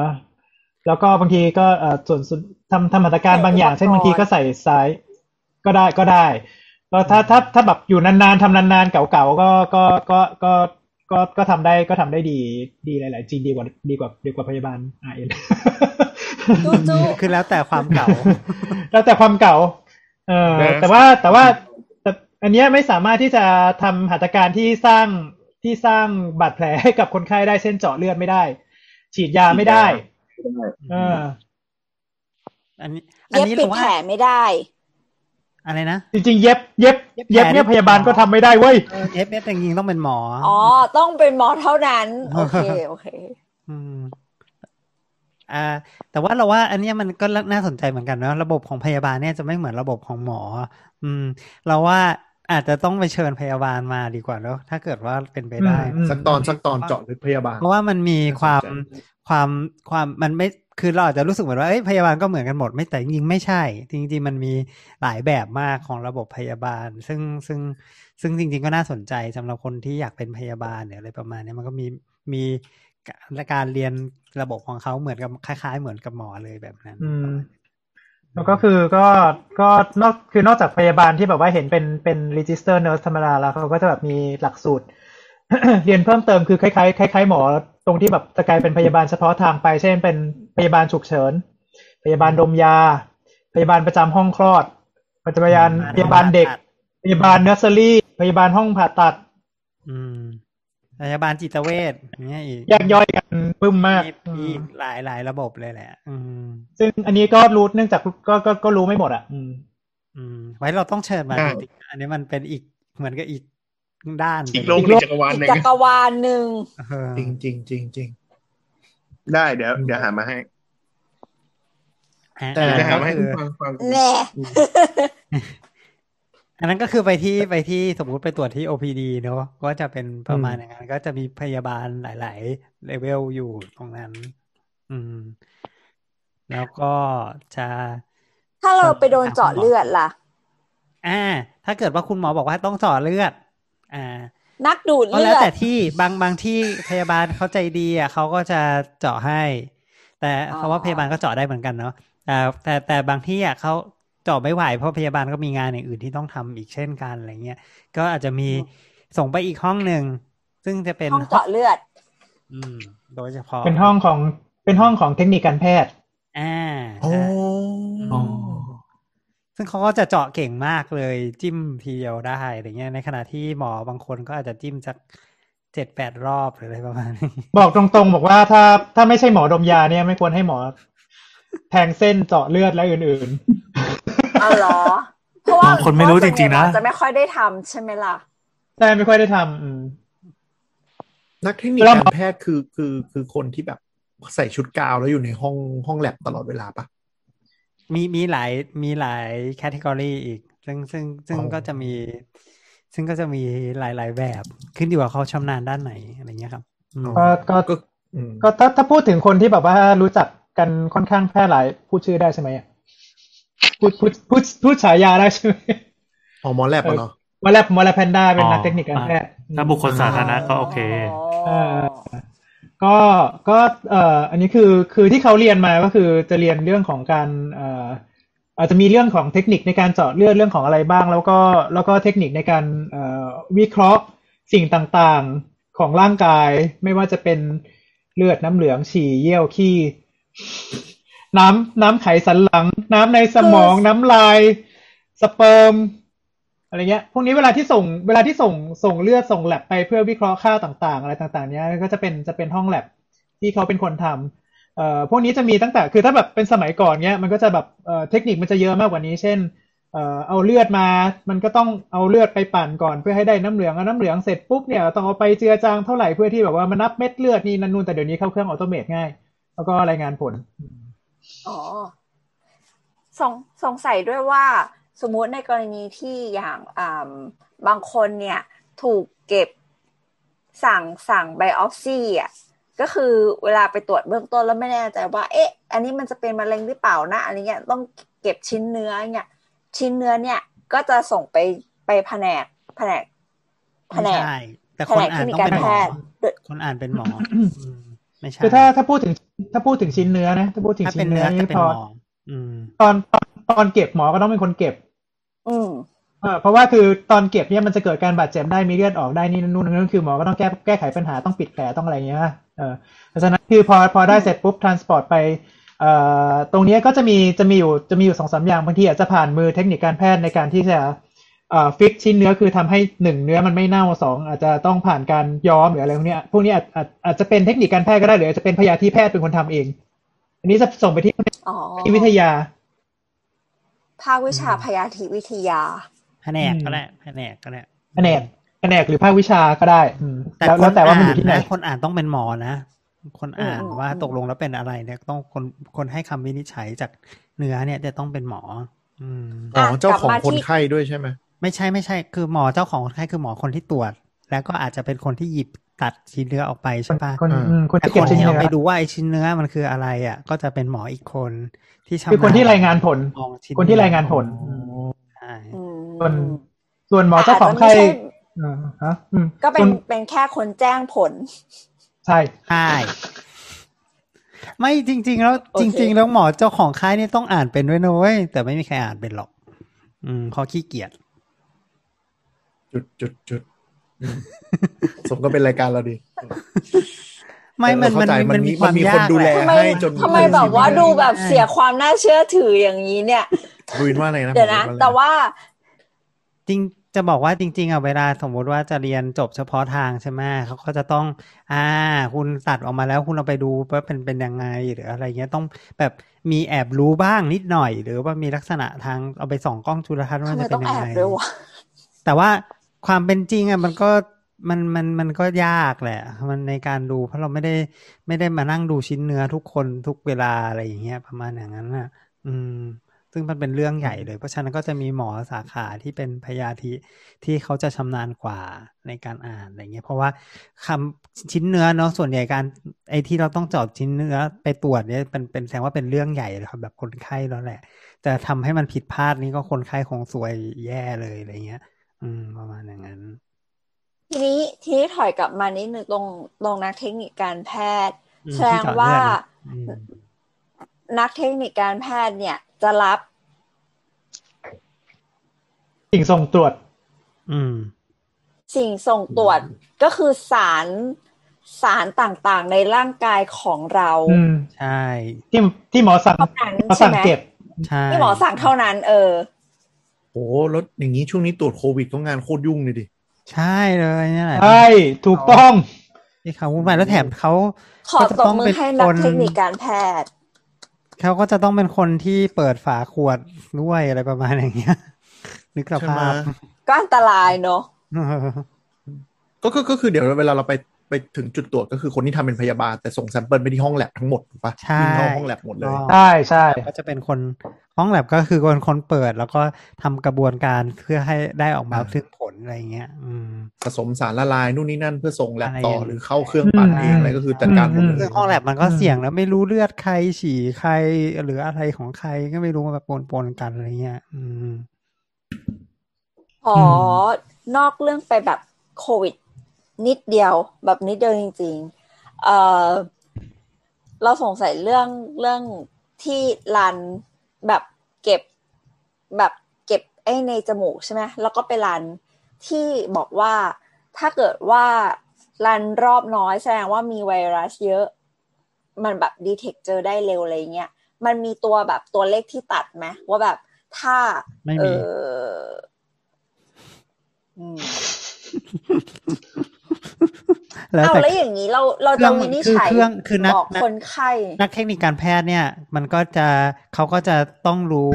ในรายละเอียดตรงนั้นนะว่า เครื่องไหน จะต้องใช้แบบไหนข้อจำกัดของเครื่องนั้นๆ คืออะไร แล้วก็คือเนื่องจากเครื่องอะมันไม่ได้ผลิตด้วยยี่ห้อเดียวกันตลอดเวลาเนอะของทุกแบบไม่ว่าจะเป็นแบบอะไรก็ตามอะเพราะฉะนั้นเขาก็จะต้องรู้ข้อจำกัดตรงนี้ด้วย ว่าเครื่องเนี้ยมันได้ดีเทคอันนี้นะ เท่านี้เรียกว่าเป็น เท่านี้เรียกว่าไม่เป็น แต่อีกเครื่องหนึ่งก็ใช้อันนี้นะ ซึ่งอาจจะไม่เหมือนกับเครื่องรู้อะไรเงี้ย อันเนี้ยจริง ๆ อันเนี้ยเป็นงานของนักเทคนิคการแพทย์เลยแหละ ว่าเขาเขาจะต้องรู้ ในดีเทลของของของเรื่องเรื่องการใช้เครื่องด้วย ใช่อืมใช่อืมโอเค นั่นแหละอันนั้นก็คือนักเทคนิคการแพทย์ยังมีอะไรที่เป็นอย่างเทคอื่นนิอีคกการไหมแพทย์ ซึ่งนักเทคนิคการแพทย์ คิดว่าคิดว่าคนคงรู้จักพอสมควรเหมือนกันเนาะก็คือเรียนปริญญาตรีก็เป็นคณะเทคนิคการแพทย์ อืม ไปเลย อันนี้อืมอันนี้ อันนี้ทุกคนคงรู้จักดีอะไรเงี้ยอืมมีมีอะไรไหมเมื่อแพทกี้ย์ก็มี อืม ครับลุงตุ้ยอะไรนะครับลุงตุ้ยจะบอกว่าของถ้าเป็นของสัสัตตววแพทย์แพทย์ก็มีเทคนิคการสัตวแพทย์อ๋ออ๋อใช่จริงเหรอใช่เคยได้ยินใช่ก็มี อืมเอ่ออืมทำไมก็เป็นคอยตัวอย่าง ก็คอยวิเคราะห์เป็นเลืตัวอดอย่างที่ฉี่แมว ใช่ ถ้าที่เกษตรก็คืออยู่ตึกข้างกันเลย อืมอ๋อโอเคอ๋อแต่ว่าเนี่ยเคยได้ยินไอ้นี่ใช่ไหมที่ก่อนหน้านี้มันมีเรื่องทะเลาะกันระหว่างสภาการพยาบาลกับสภาการเทคนิคการแพทย์เรื่องเกี่ยวกับการเจาะเลือดหน้านะครับอ๋อไม่รู้แล้วตอนนี้ก็เลยไม่รู้ด้วยว่าเป็นยังไง เออเราเราไม่รู้แต่ว่าอ่าโอเคประประเด็นประเด็นที่บอกว่าคือบางทีพยาบาลเขาก็เจาะให้เนี่ย แต่ว่าเหมือนกับว่าตัวตัวข้อกฎหมายเนี่ยคือคือเจาะเพื่อเก็บเลือดอย่างเดียวเนี่ย เหมือนเขาก็จะไม่อนุญาตให้พยาบาลทำ แต่ว่าถ้าสมมุติว่าเราจะจะจะเปิดเส้นอยู่แล้วจะจะจะคาเข็มเอาไว้อยู่แล้ว จะให้น้ำเกลืออยู่แล้วเนี่ยเราเจาะเข้าไปแล้วเราก็ดูดเลือดออกมาเนี่ยเก็บไว้เพื่อเพื่อเพื่อเตรียมที่จะส่งตรวจก่อนที่จะแบบว่าเอ่อต่อใส่น้ำเกลือหรือต่ออะไรเงี้ยเอออันนี้อันนี้ก็ถือว่าแบบว่าก็ทำได้ เพราะว่าเรามีมี purpose ในการที่จะจะทำหัตถการเพื่อให้น้ำเกลือ เพื่ออันเงี้ยเป็นอันเป็นหัตถการของพยาบาล แต่เราก็เหมือนว่าเก็บเลือดเป็นผลพลอยได้อ๋อ ดูมันเถียงทั้งมันอะไรเถอะกันนิยามกฎหมัมานยมีเนอะความเถียงกันอยู่ตรงนั้นไม่ก็ไม่มันมีรู้เหอนกันอะไรก็อะไรก็ไม่รู้เหมือนกันเนี่ยอืมโอเคหอะมอกลับหมอก็มากลันั่งบนั่งมานั่งทำงานต่อไป อันนี้ก็คืองานของนักเทคนิคการแพทย์เนาะซึ่งใครใครใครอยากรู้ก็ก็ก็ก็ลองศึกษาดู ทีนี้มันก็จะมีอย่างอื่นที่ไม่ใช่เป็นเลือดละก็ยกตัวอย่างที่ทำบ่อยๆคือไปเอ็กซเรย์นักรังสี อืม ใช่ นักเอ็กซเรย์เนี่ยไม่ใช่หมอเอ็กซเรย์เป็นคนทำเนาะอีกเช่นกัน ก็จะมีนักเทคนิครังสีอืมการเป็นคนทำอืมเขาเรียกนักรังสีเทคนิคป่ะเออรังสีเทคนิคทำไมไม่เรียกเอาแล้วนั่นแหละ นั่นแหละ ก็นักคือรัจะงเป็นสีอีกเทคนิค ซึ่งซึ่งเขาจะสจมบอรังสีก็มีใช่ไหมสมอรังสีก็มีแยกต่างหากหมอรังสีหมอรังสีอะเหมือนกับตะเกียที่เป็นคนอ่านอย่างเดียวอะ อืม คนอ่านภาพอ๋อ แต่ไม่ได้เป็นคนไปจัดท่าคนไข้ว่าให้ทำท่านี้แล้วจะฉายอย่างนั้นอะไรเงี้ย อืมอืมคือเวลาเราไปอืมเอ็กซเรย์เขาก็จะมีเจ้าหน้าที่ที่เขาอ่าว่าเฮ้ยหันคุณหันท่านี้ อ่า คุณอยู่อย่างนี้เดี๋ยวจะไปวิ่งไปกดปุ่มให้คุณอยู่นิ่งๆ อย่างนี้นะ อะไรประมาณนี้ใช่ปะเออ อันนี้แหละที่เป็นนักรังสีเทคนิค อืม แล้วถ้าเป็นการทำอ่า CT สแกน เหมือนกัหนรือ MRI เหมือนกันก็ยังที่จะเป็ต้อนงนักรังสีฉีดเทคนิคสีเข้าไปก่อน คือคือคือคนคือคนรันเครื่องกับคนเอ่อคอยจัดท่าเนี่ยจะเป็นนักรังสีเทคนิค แต่ว่าถ้าสมมติว่าอ่าจำเป็นที่จะต้องทำหัตถการอย่างอื่น เช่น ฉีดสี อันนี้จะจะมีพยาบาล จะเป็นพยาบาลรังสีเป็นคนทำจะเป็นพยาบาลเป็นคนทำอ๋อก็คือไม่ใช่ไม่ใช่นักรังสีเทคนิคอย่างเดียวและ อืม แต่ว่าแต่ว่า อืมหมายถึงว่าพยาบาลถ้าสมมติว่าคนไข้มามาแบบยังไม่มีอะไรมาเลยเงี้ย คนเปิดเส้นคนเตรียมเตรียมเส้นหรืออะไรเงี้ยก็จะเป็นพยาบาลที่อยู่อาจจะเป็นพยาบาลที่อยู่ในแผนกรังสี แต่ว่าเวลาที่เอ่อฉีดฉีดสารทึบทึบเข้าไปอะจริงๆมันเป็นเครื่องออโตเมตคือคือมันจะมันจะเอ่อตัวเครื่อง CT อะมันจะมีโปรแกรมอยู่แล้วว่า อันเนี้ยจะต้องเอ่อฉีดสีสำหรับดูสมมติดูหลอดเลือดใหญ่นะ ดูหลอดเลือดปอดนะเออ พอเวลาที่ฉีดเข้าไปเนี่ยมันจะมีเวลาที่ที่เอ่อสีหรือว่าสารทึบรังสีเนี่ยมันเข้าไปถึงเส้นเลือดเหล่านี้แล้วมันจะต้องถ่ายให้ทันดังนั้นคือมันจะมันจะต้องต้องโคมันจะกันมันจะมันอืมเออมันจะต้องมันดังนั้นคือตรงเนี้ยมันจะเป็นมันจะเป็นระบบอัตโนมัติของเครื่องเก็ตไหมคือมันจะมีหมายถึงมันจะมี คือมันจะมีเครื่องอะ มันจะมีเครื่องที่แบบว่าเอาไว้เอาไว้ดันสารทึบรังสีเข้าไปในเส้นเลือดอะ แต่ว่าคือเส้นเนี่ยเปิดโดยพยาบาล อ๋ออ๋ออ๋อเออโอเคอ่าอ๋อก็คือเข้าไปนอน คุณอืมพยาบาลก็เปิดเส้นอ่าแล้วก็เปิดเส้นเอ่อแล้วก็รันเครื่องอ่าแล้วก็รันเครื่อง แต่คนคนรันเครื่องก็จะเป็นก็จะเป็นนักรังสีเทคนิคที่ที่ดู CT ก็ไม่ใช่ว่านักรังสีเทคนิคทุกคนทำ CT เป็นทำ MRI เป็นอะไรเงี้ยใช่คือคืออย่างนี้อ่าเท่าที่ฟังมาสองแผนกคือคนที่เวลาต้องสัมผัสตัวคนไข้อะไรอย่างเงี้ย ต้องเป็นพยาบาลถูกปะที่ทำหัตถการกับตัวคนไข้ที่ต้องทำให้คนไข้เจ็บตัวใช่อ่าแล้วก็คือพอพยาบาลเสร็จเสร็จภารกิจปุ๊บก็จะเป็นแผนกนั้นมา support ส่วนที่เหลือใช่ run เครื่องตั้งค่านู่นนั่นไปใช่ไหมใช่อืมใช่อืมเป็นแบบนั้นนอกก็จากสำหรับนี้มีอะไรอือีมกอืมซึ่งอ๋อก็บอกว่าสำหรับคนก็ สำหรับคนสนสนใจเรื่องอะไรนะเอ่อนักรังสีเทคนิคเนี่ยก็มีมังงะเรื่อง radiation house นะครับอ๋อโอเค ก็แนะนำไปเนาะมีใน YouTube เรื่องหรือนี้เปล่าเรื่องนี้มีลิขสิทธิ์ไทยนะครับ เพิ่งเห็นใช่มีคนใช่ปล่อยไข่ใช่มือสองเมื่อกี้นี่เองอืมครับ การ์ตูนเท่าไหดีร่การ์ยตูกนชุดหรือเปล่าพี่แอนยกชุดยกชุดการ์ตูนดีครับ อยากอยากให้มีความรู้ค่อนข้างแน่นมาก จริง เรื่องอะไรนะทวนอีกทีหนึ่ง radiation House house อืม สปอยรังสีที่บ้านเนี่ยเหรอนี่อันนี้อันนี้ไม่รู้ถามไหมบอกมันมันเหมือนมันเคยมีดราม่าปะว่าแบบการใช้รังสีต้องมีแพทย์รังสีอยู่ด้วยอะไรสักอย่างปะหรือเราจำผิดวะคือเป็นดราม่าเปล่าเออ ไม่ไม่ไม่รู้สิอืมเออไม่ไม่ไม่มั่นใจ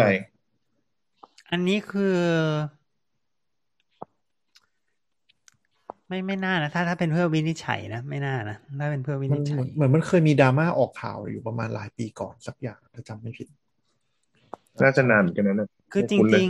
ๆ คือจะบอกว่าจริงๆอ่าคุณหมอรังสีที่เป็นรังสีแพทย์จริง ๆอะเขาก็มีความรู้แหละว่าจะต้องทำยังไงหรืออะไรเงี้ยแต่เขาจะไม่ได้เป็นคนมาทำเอง เพราะงานเขาก็จะล้นมือเหมือนกันต้องไปนั่งดูรูป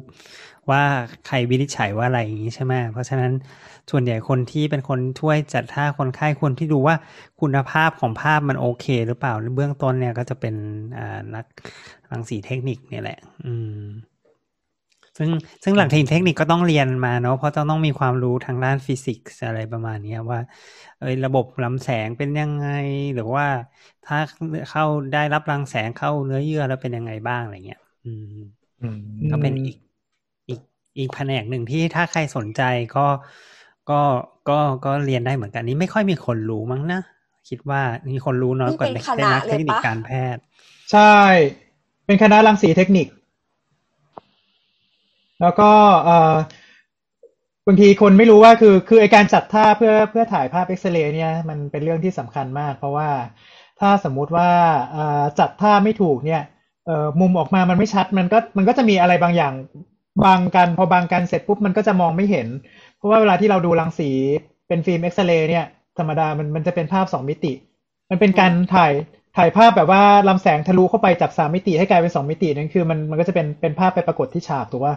เออนั่นคือ คือพอมันมีอะไรมาบังอยู่ข้างหน้า หรือว่ามันมันมีอะไรที่มันมันมีความเข้มของความทึบรังสีเท่าเท่ากันหรือมากกว่าเนี้ยบางทีมันก็แบบถ้าถ้ามุมไม่เหมาะสมมันก็จะมองไม่เห็น ซึ่งนักรังสีเทคนิคเนี่ยเขาก็จะเขาจะต้องเรียนเรื่องเรื่องพวกนี้เขาจะต้องเรียนพวกเอ่อกายวิภาคด้วยเหมือนกันว่าเอ่อ ทำยังไงแล้วจะต้องจัดท่ายังไง เอาตรงไหนลงไปประกบกับฉาก เอาตรงไหนที่แบบว่าส่งแสงขึ้นมาหรือว่า แล้วก็รวมถึงการการการกะพลังงานที่ใช้ด้วย ผู้ใหญ่ความอะไรนะ ค่าการดูดรังสีของเนื้อเยื่อกับของกระดูกอะไรเงี้ยกับมันก็มันก็ไม่เท่ากับเด็กคนอ้วนกับคนผอมมันก็ไม่เท่ากันก็ต้องแบบกะรังขนาดรังสีอะไรเงี้ย อืมไม่ไม่งั้นภาพออกมาก็มันขาวโพลนกันหมดมองอะไรไม่เห็น เสียเวลาแถมได้รังสี ออขอเสริมนิดนึงมันบางบางอันมันอยู่เป็นสาขาในคณะเทคนิคการแพทย์หรือคณะสหเวชศาสตร์นะครับ บางหมอก็เป็นอยู่ในคณะแพทย์ แต่เป็นเป็นภาควิชาเนี่ยภาควิชารังสีเลย โดยตรง คือถ้าอย่างหมอรังสีอะเพื่อนเราเป็นหมอรังสีอยู่คนหนึ่งเหตุผลที่เอ๊ะทำไมถึงเลือกมาเป็นหมอสาขานี้เขาบอกขี้เกียจคุยกับคน คือมันน่าจะเป็นบอกน่าจะเป็นแขนงที่ไม่จำเป็นจะต้องคุยกับมนุษย์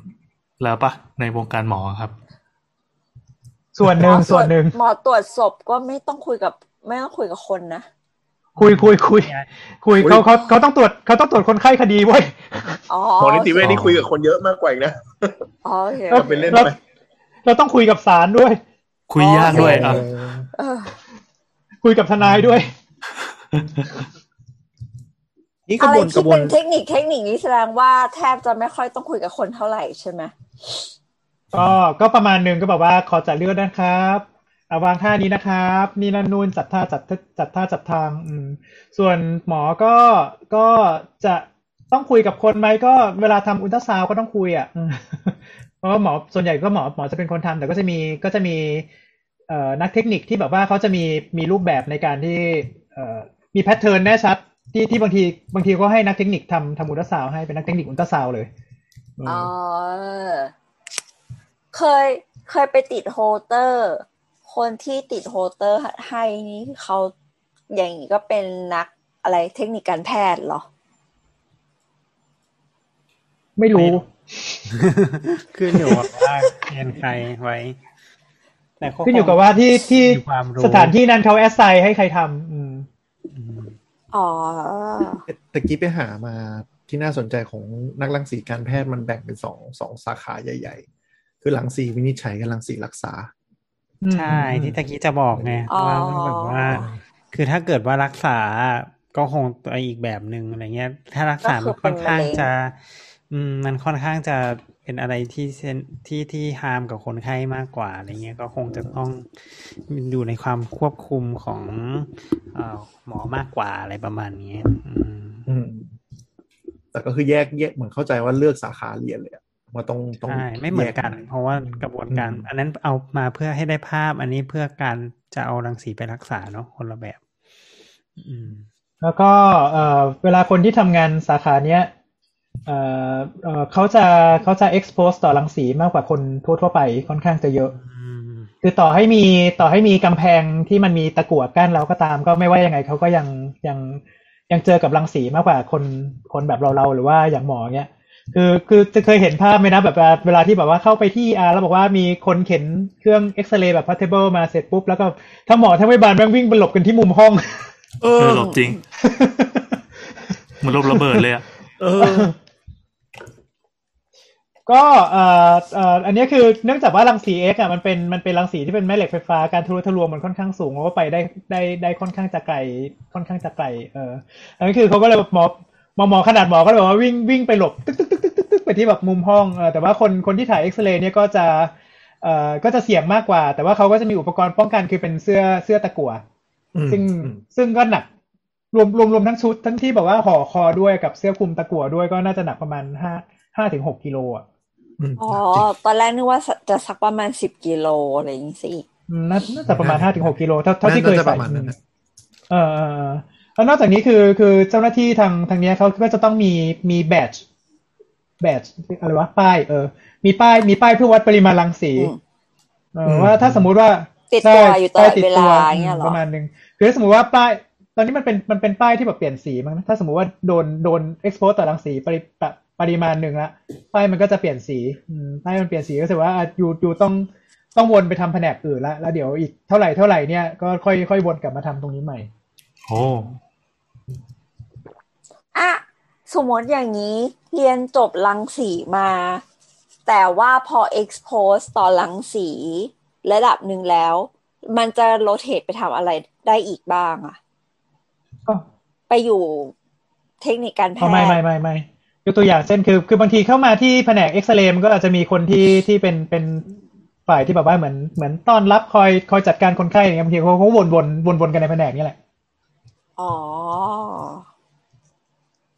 มคือเอ็กซเรย์มันถ้ามันโดนไม่เยอะมันไม่อันตรายร่างกายกำจัดได้ไงแต่คนกลุ่มนี้คือโดนรัวมันโดนทุกวันอะแล้ววันละกี่รายก็ไม่รู้ อ๋อมีคำถามด้วยอะแล้วสมมติถ้าเกิดว่าคนที่ expose ต่อรังสีแล้วเนี่ย มันสามารถไปส่งต่อสู่คนอื่นได้ไหมๆไม่น่าได้นะ เข้าใจว่าใช่ไหมวะถ้าแบบได้รับรังสีในระยะเวลานานๆอะมันจะทำให้เป็นมะเร็งมากกว่า ไม่ได้ไม่ได้ ไม่ไม่ไม่ใช่มันไม่ใช่มันไม่ได้ไปส่งต่อรัสีมันเกิดมันเกิดมาจากต้นกำเนิดเนอะเราไม่ได้มีต้นกำเนิดอยู่ในตัวอืมอืมอะก็เหมือนอย่างเคสแบบว่าอย่างอย่างแบบ เอ่อ อะไรนะ หลุมฝังศพของมารีคูรีเขาก็คือจะต้องแบบว่า อันนั้นคือเยอะจนใดๆเพื่อที่รู้สึกจะเหมือนไให้เขาอันอันเขาไม่ใช่แค่นั่นเขาแต่เขาคือเขาเขากินหรืออะไรเข้าไปด้วยปะใช่เขาเขาไม่ได้กินแต่เขาทำงานกับมันทุกวันไม่ใช่เหรอคืออันนั้นมัมันนเข้าน่าใจจะว่าเขาเขาหายใจหรืออะไรตัวสารตั้งต้นอะที่เป็นมันเข้าไปเลยเป็นเออเออเข้าอะไรไปนะเรเดียมเรเดียมเรเดียมเรเดียม เรเดียมเออสูตรเรคือเดีพยวมกเนี้ยเข้าพวกไปนี้มันสูดมันสูดเข้าไปมันก็แบบว่าอยู่ในปอดแล้วพวกนี้บางทีเข้าไปเสร็จปุ๊บมันก็เข้าไปเข้าไปดูดซึมในกระดูก ดูดซึมเข้าไปในกระดูก เพราะว่ามันพวกนี้มันเป็นมันเป็นแร่มันเป็นแร่โลหะอย่างหนึ่งไงบางทีมันมันเข้าไปแทนที่แคลเซียมหรือพวกอะไรในกระดูกได้มันก็จะก็จะอยู่ตรงนั้นคืออันนั้นอันนั้นคือ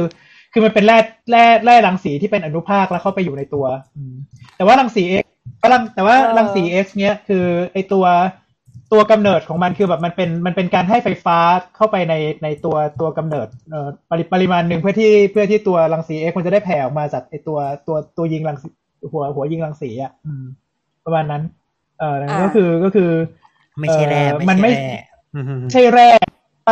อ๋อโอเคมันไม่ใช่ มันไม่ใช่รังสีที่เป็นอนุภาคเอ่ออมใช่อนุภาคแบบอัลฟาพวกนั้นเรียกว่าอะไรเงี้ยไม่ใช่โอพวกเคนั้นก็คือธาตุกัมมันตรังสีอะคือเวลามันสลายตัวมันเป็นอนุภาคเข้าไปในร่างกายได้ เออ นั่นแหละ เออ โอเค ก็คือแสดงว่านักรังสีก็จะไม่ไปแผ่รังสีต่อไม่ครับไม่อืมไม่ยกเว้นบางเป็นคมะนเร็งก่อนที่อืมกลับมาจ้ะกลับมา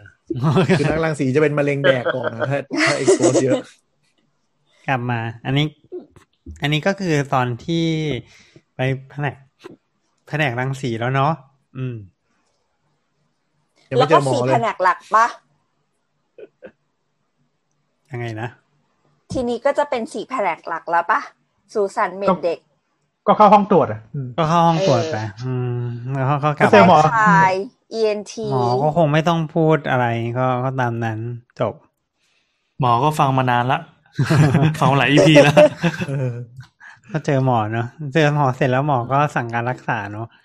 สั่งการรักษาก็จะไป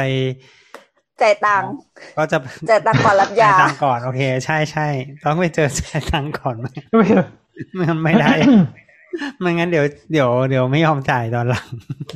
เดี๋ยวรับยาแล้วกลับบ้านเลยลืมจ่ายตังค์ลงโรงพยาบาลขาดทุนโรงพยาบาลขาดทุนเจ๊งมันนั่นเคแหละยมีก็ยุคหนึ่งปะที่แบบจ่ายยาก่อนอะแล้วแบบค่อยไปจ่ายเงินอะแล้วสุดท้ายคือหายกันบานอะมีไอ้เออแบบเขาต้องคนไข้ที่ไม่ได้ไม่ต้องจ่ายยาไง คนไข้ที่แบบ ตรวจอย่างวินิจฉัยอย่างเดียวอะไรเงี้ย แล้วบอกว่าไอ้ยโรคนี้คุณไม่ต้องกินยาหรอกอะไรเงี้ย แล้วคนไข้ก็กลับกลับบ้านบ้แล้วก็เดินไปเลยฮะคือแล้วอ้าวค่าแลบที่ส่งไปค่าอะไรอย่างงี้โรงพยาบาลก็เจ๋งดี ค่า DF หมอ ค่า D ค่าดีเอฟหมอไม่เท่าไหร่หรอกแต่ว่าค่าแลบค่าอุปที่มันใช้ไปแล้วอะมันก็เออลำโอบากเคอยากอันนี้อยากรู้ส่วนตัวหมอรู้เพราะว่ามีคนไข้แล้วแบบไม่จ่ายตังค์แล้วเดินหายไปเลยเยอะไหมอะไม่รู้เพไงราะดูระบบหมอไม่ได้มีหระบบมันน้าไม่รัดที่กุมมาเลยนั่อะงดูตรงรองเก็บตังค์อะอืมไม่รู้หรอกอืมใครจ่ายไม่จ่ายอะไรเงี้ยอืมรู้อีกทีก็คือแล้วการอ้าวอืมทำไมทำไมทำไมไม่มีใครจ่ายเลยหรืออะไรประมาณนี้ ทำไมโรงพยาบาลไม่มีตังค์ให้เราทำไมเราตรวจไปตั้งเยอะไม่ไม่ไม่ได้อะไรเลยเหรออะไรเงี้ยอ๋อก็เศร้าแต่แต่แต่นั่นก็ไม่ทันแล้วใช่ไหมหมายถึงว่ามันก็เออจริงก็ไม่ทัไปนแล้วหลุดไปแล้วอะค่าเวรจะออกค่าเวรไม่มี อันกลับมาก็คือจะต้องมีเจ้าหน้าที่การเงินเนาะซึ่งซึ่งซึ่งเป็นระบบอืมสำคัญเลย แต่ว่าระบบการเงินน่าจะเป็นระบบสำคัญของทุกๆที่อยู่แล้วมั้งเนาะประมาณอย่างนั้น ไม่ไม่ได้ต้องเฉพาะทางการแพทย์อะไรใช่ไหมครับไม่ แค่อาจก็จะไม่ต้องมีอืมความรู้เรื่องไอเทมเฉยๆเท่านั้นอะไรเงี้ยใช่ปะมีแค่อ่าอ่าน่าจะแต่ถ้ารู้ไม่โปรรู้เซสสิรู้ไอเทมก็น่าจะน่าจะน่าจะไม่ได้ต้องใช้ใครอะไร แต่เราเราเข้าใจว่าแผนกการเงินโรงพยาบาลจะปวดหัวเรื่องไอ้นี่ประกัน ถูกอ๋ออืม จะเป็นแผนกที่อืมที่ค่อนข้างใหญ่ แล้วก็ต้องใช้ความรู้เฉพาะทางอะ ก็คือประสานงานกับประกันแล้วก็เบิกประกัน อืมอืมอ่าใช่เดี๋ยวนี้ก็จะมีเจ้าหน้าที่ประกัน ใช่ตำแหน่งตำแหน่งที่ดีลกับประกันโดยเฉพาะเข้ามาเพิ่มในในกลุ่มโรงพยาบาลเอกชนก็มีจริงจังแล้วแหละ แล้วก็โรงพยาบาลรัฐหลายที่ก็เริ่มมีตำแหน่งเจ้าหน้าที่ประกัน ก็จะดึงคนจากบริษัทประกันอะไปนั่งของอ่าแล้วของโรงพยาบาลรัฐมันจะมีไอ้นี่ด้วยเอ่อส่วนหรือโรงพยาบาลรัฐหรือโรงพยาบาลเอกชนที่มีเข้าสิทธิ์อะเนาะพวกนั้นก็จะต้องมีคนที่ดูแลเรื่องสิทธิ์ สิทธิ์สามสิบเออไปด้วยแล้แล้ววสังคมแล้วก็ประกันสังคมด้วยอืมใช่ โดยตรงพวกนี้ก็จะมีแผก็เหมือนว่าเขาตรงนี้เขาก็ต้องรู้รู้ regulation ของของของแต่ละอย่างอะว่าว่าเป็นยังไง พวกกฎการจ่ายเงิน อันไหนเบิกได้ อันไหนเบิกไม่ได้นี่นั่นนู่นอะไรเงี้ย พวกนี้คือคือเอาจริงๆ พวกนี้คือละเอียดมากอะคือบางทีตูสั่งสั่งไปก็โดนหมออ๋ออันนี้ อันนี้ อันนี้ประกันไม่จ่ายเอออ๋ออ๋ออันนี้ไม่ขอคุ้มค่าอืมอือืมม คือเหมือนกับถ้าเราแบบไปแผนกการเงินแล้วแบบติดเรื่องอะไรปุ๊บอย่างเงี้ยเจ้าหน้าที่ก็จะบอกว่าเชิญทางนู้นเลยค่ะ ซึ่งก็เป็นแบบออฟฟิศข้างๆที่เป็นเกี่ยวข้องกับสิทธิ์ทั้งหลายอะว่าแบบตัวนี้เบิกได้ไม่ได้ไม่ได้ยังไงจะเปลี่ยนย้ายหรืออะไรอย่างเงี้ยแต่ว่าแต่ว่าเออเขาเรียกว่าอะไรนะโรงพยาบาลที่เราไปรักษาเป็นประจำเนี่ยเขาจะให้ใช้วิธีไปติดต่อหน่วยงานเนี้ยเป็นที่แรกเลย เพื่อที่จะเช็คว่าสิทธิ์ของคุณน่ะ คืออยู่อ๋อในอันไหนบ้าง เพื่อที่จะทำให้ คุณหมอได้รู้ว่าจะสั่งอันเนี้ยมันจะไม่ cover ของสิทธิ์ของคนคนนี้นะ อะไรประมาณเนี้ยอืมเอาจริงๆอันนี้ อันนี้บางทีมันจะรวมกับเวชระเบียนแหละ อ่าใช่ใช่อืมเออก็คือคือสมมุติว่าคุณยื่นบัตรประชาชนมาเสร็จปุ๊บเนี่ยเออก็เสียบเขาเข้าไปเสียบเสียบเสียบเข้าไปเสร็จปุ๊บมันก็จะขึ้นสิทธิ์มาเลยว่าตึ๊ดตึ๊ดตึ๊ดตึ๊ดตึ๊ดซึ่งซึ่งสิทธิ์สิทธิ์สิทธิ์ที่มันขึ้นมาก็อาจจะมีแค่ข้าราชการก็มีมีสามสามสามเก้าสี่แล้วก็ศูนย์ประกันสังคม สชกับเอ่อเอ่อปกสซึ่งจริงๆมันขึ้นมันมันขึ้นมาแค่นี้แหละ แต่ว่าไอ้พวกพวกประกันนี่นั่นนู่นหรืออะไรเงี้ย พวกนี้เป็นเป็นเป็น data ที่แต่ละโรงพยาบาลเก็บกันมาต้องต้องเก็บกันเอาเองอ่าอ่าอ่ามันพวกนี้มันไม่ขึ้นอยู่แล้วไงคือเราว่าตรงนี้มันมันดีขึ้นกว่าสมัยก่อน เพราะว่าสมัยก่อนมันยังไม่มีระบบตรงเนี้ยแล้วมันจะมีปัญหาตอนรักษาไปแล้วทีหลัง แต่ว่าเดี๋ยวเนี้ยตอนทำเวชระเบียนคือเขาจะแบบจัดการตรงนี้หมดเลยแล้วเหมือนตัดปัญหาไว้ในตัว ก็ดีขึ้นนะของโรงพยาบาลรัฐอืมอะ จบการเงินจ่ายตังค์เสร็จไปเจอไปรับเภยาสัชเออไปรับยา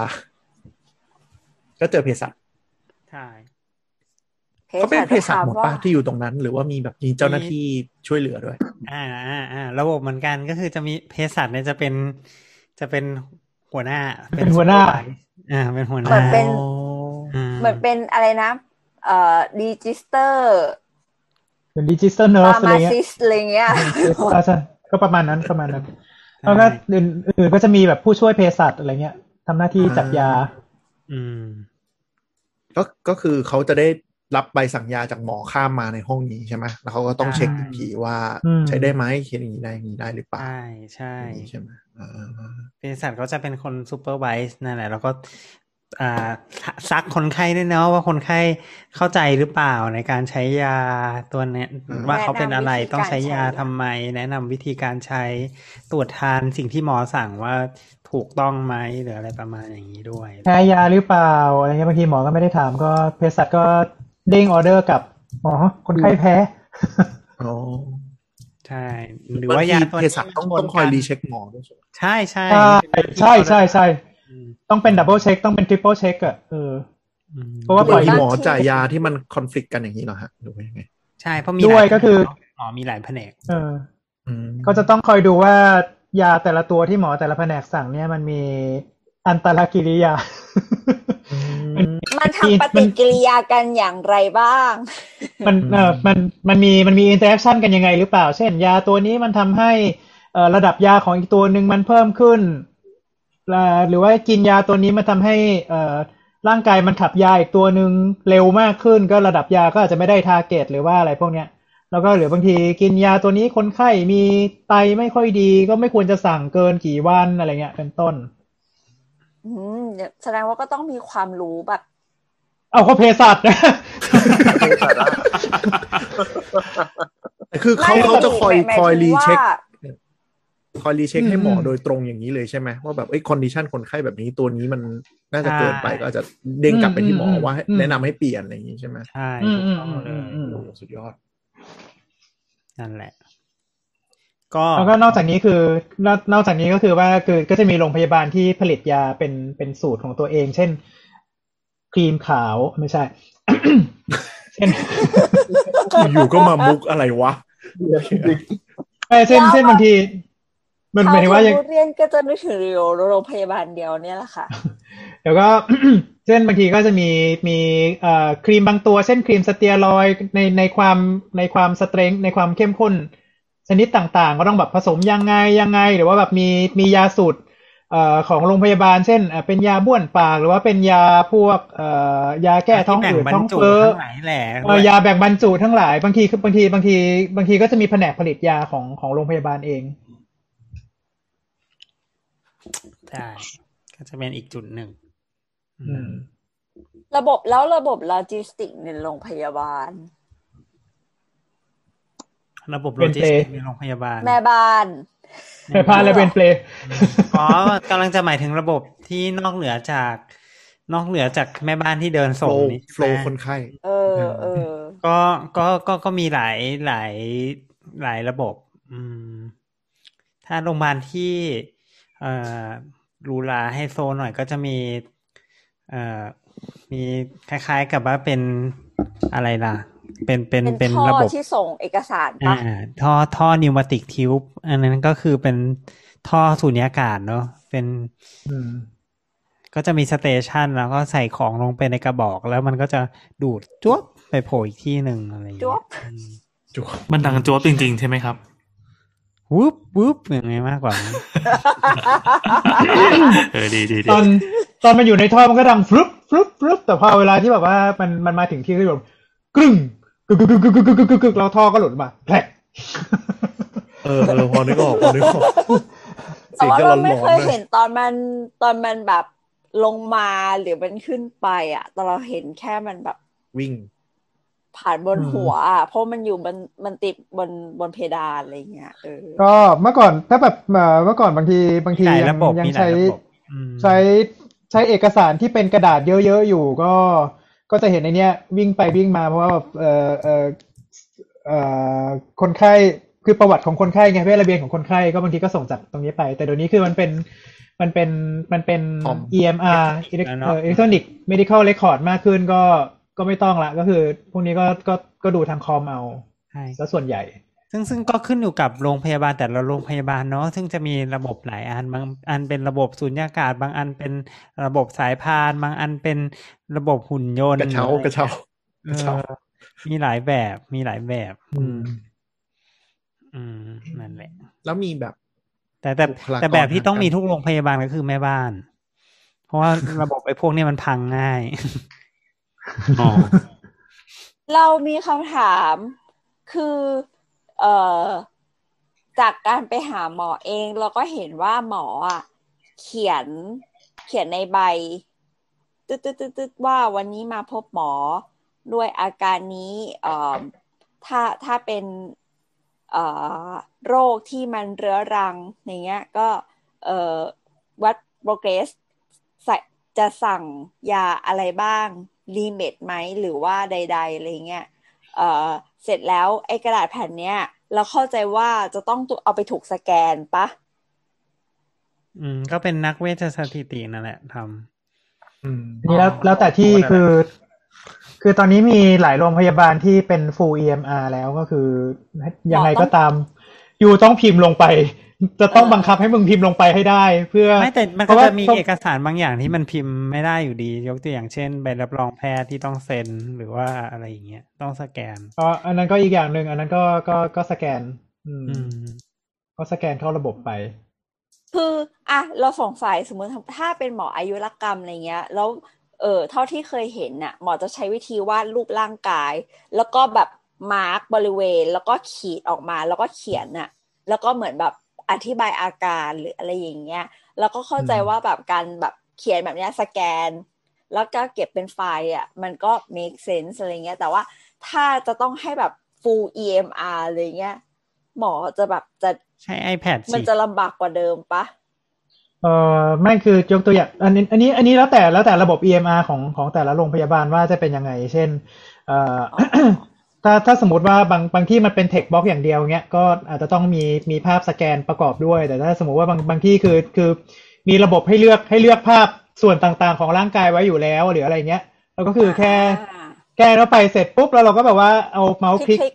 คลิกคลิกกากบาท แล้วก็พิมพ์พิมพ์ว่าตรงนี้เกิดอะไรขึ้น เป็นเป็น text อ๋อเป็น text block อะไรเงี้ยก็ได้ มันก็มีเออมันมันแล้วแต่ว่าจะใช้ EMR ยี่ห้ออะไร อ๋อโอ้ดู advance อะดูแบบว่าแฟนซี ไม่ไม่ไม่เหมือนแบบเหมือนพิมพ์ Word ธรรมดาอะไรอย่างนี้อ๋อแต่ว่าเราเพิ่งนึกได้อีกอย่างหนึ่งคนที่ทำ mammogramอ๋อก็เป็นนักเทคนิคก็เป็นรังสีเทคนิคอืมอ๋อโอเค จบ mammogram คืออะไรอะ mammogram คือตรวจเอานมมาบีบค่ะบีบนมอ๋อนมประมาณต้นเอานนมม เอานมมาบีบแล้วก็ถ่ายเอ็กซเรย์ผ่านนมฟิวอืมอืมก็ทีอันรุนวันนักรังสีนี่ไม่จำเป็นต้องเป็นรังสีถูกปะพวกไอไอไอเอ็มไออะไรพวกนี้ก็เป็นนักรังสีใช่ใช่ทำใช่ไหมใช่อืมใช่ มันแค่ชื่อรังสีใช่ไหมใช่ใช่จริงๆก็คือมันเริ่มต้นจากรังสีแหละ แล้วก็ตอนหลังก็มีระบบอื่นๆเพิ่มขึ้นมาอีกเรื่อยอ๋ออ่าคือจะเปลี่ยนเป็นคณะสร้างภาพก็ใช่ ที่วิเลเนี่ยเนี่ยเนี่ยเนี่ยๆขึ้นตะเนี่ยเลเนี่ยนะทัวร์ลงตรงนี้อิมเมจินเอ้าก็ก็เฮ้ยเดี๋ยวนี้เดี๋ยวนี้เขาไม่ใช้คำว่า radiation แล้วเว้ยเขาใช้แบบแผนก imaging เว้ยก็สร้างภาพเออจริงไอ้จริคิงดอยู่ไงว่าเขาจะใช้คำว่าอะไร ถ้าเป็นภาษาไทย นักจะจินสร้างภาพอะกลับมาเอ๊ะกลับแล้วมีมามีมีใครในโรงพยาบาลที่คนไข้อาจจะไม่ได้เจอแต่สำคัญในในระบบไหมฮะ นักสังคมสงเคราะห์ฮะอ๋อเออ จริงจริงอืมจริงนักจิตไง นักจิตเธอก็ลืมไปแล้วเหรอเออนักจิตวิทยาอืมเออพวกพวกนี้ส่วนใหญ่อยู่ในอยู่ในโรงพยาบาลรัฐแหละอืมสังคมสงเคราะห์ก็ก็ก็โรงพยาบาลรัฐอยู่แล้ว อืมเอามา support ใช่ไหมสำหรับคนไข้ใช่ที่ต้องใช้นู่นนี่นั่นอืมอืม หรือแบบเออคนซ่อมครบเลยคอมอะไรอย่างนี้สำคัญไหมแผนกไอทีสำคัญที่แผนกไอทีไม่มีแผนกไอทีก็แย่เหมือนกันเออนะโรงพยาบาล อืมแล้วมันมีความต่างจากบริษัทอื่นไหมต้องแบบต้องจบอะไรเป็นพิเศษปะเขาต้องดูอาจจะต้องมีความไเกี่ยรู้เกี่ยวกับเรื่องข้อมูลนิดหน่อยอะไรเงี้ย แต่เราว่าเออโดยพื้นฐานมันไม่น่าจะต่างจากที่อื่นมากอะไรเงี้ย น่าจะเรียนรู้ก็ทีหลังอืมก็ทั่วทั่ว ๆ ไป เท่าเท่าที่คอนแทคด้วยก็ไม่ค่อย ไม่ค่อยจะอะไรรู้ รู้แต่ว่าคือเอาเป็นว่าต้องต้องทำตาม requirement เอ้ยทำทำตาม requirement ที่ที่โรงพยาบาล expect ให้ทำได้อะอืมใช่ใช่เช่นบอกว่า เช่น เช่นบอกว่า อะโอเค เอ่อสั่งสมมุติสั่งระบบระบบ manage manage เอ่อ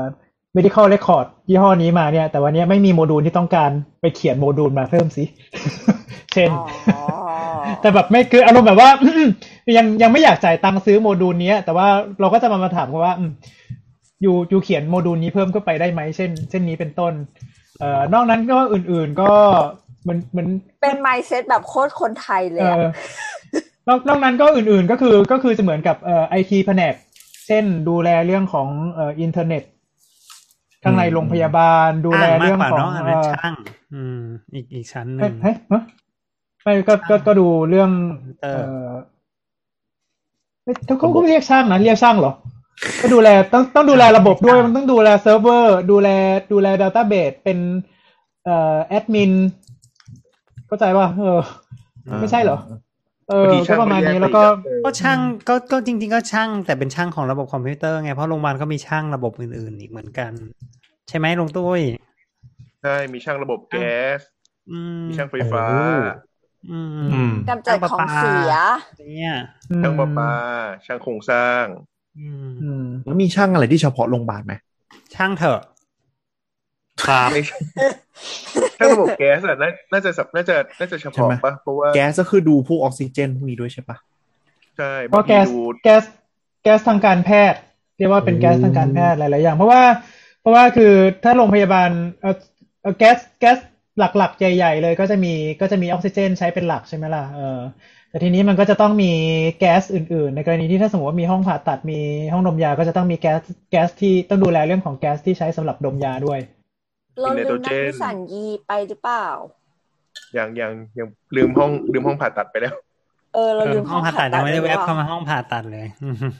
เออแต่ห้องผ่าตัดเราเหมือนเราเคยพูดแล้วนี่นะในตอนใช่ใช่ใช่อืมอืมใช่ แต่ระบบแก๊สทางการแพทย์นอกจากออกซิเจน กับซักออกซิเจนไนโตรเจนก็มีซักชันอีกตัวหนึ่งอืมอ่าแวคคุมจริงจริงแวคคุมอืมนั่นแหเอาละจริงๆในในสถานการณ์โควิดแบบเนี้ยเจ้าหน้าที่ส่วนของช่างออกซิเจนน่ะทำงานหนักเพิ่มขึ้น เพราะว่าทุกคนใช้ไฮเอ่อมีคนใช้ไฮโฟเยอะขึ้น มีคนใช้เครื่องใช้ช่วยหายใจเยอะขึ้น แล้วก็อ่าบางโรงพยาบาลอะไม่ได้เขาเรียกไงเอาเล t ไม่ได้เพียงพอ ก็เลยต้องมี เจ้าหน้าที่ที่ต้องเข็นถัง อ๋อ ก็ใช้เวรเปลเข็นถังไป เวนเปย์แรงอาจจะเป็นแรงงานใด ๆ ก็ได้ที่มาช่วยส่วนใหญ่ก็จะเป็นเวนเปย์ที่มาช่วยเข็นถัง แล้วก็จะเป็นช่างโรงพยาบาลที่เข้ามาช่วยในเรื่องของดู ไอตัวเลกูเลเตอร์ที่ปรับกระถังอีกทีอะไรอย่างเงี้ยว่ามีโรงมีโรงพยาบาลหนึ่งที่ช่างที่ดูแลเนี่ยก็ติดโควิดไปแล้วเหมือนกันอืมโอ้ น่าสงสาร จริง ๆ นอกจากช่างก็จะมีแผนกโภชนาการนะอ๋อเออใช่ใช่นักโภชนาการ เพราะว่าเพราะว่าเออจะมีคนไข้ลืมไปที่ต้องนอนโรงพยาบาลใช่ป่ะอืม ซึ่งคนไข้ก็ต้องกิน เพราะฉะนั้นก็จะต้องมีแม่พูดง่ายๆคือเป็นแม่ครัว ที่เฉพาะอะไรเงี้ยเพราะว่าคนไข้ก็ไม่จะกินคนไข้เนอะไม่สะพนไม่สบายเนอะก็ต้องมี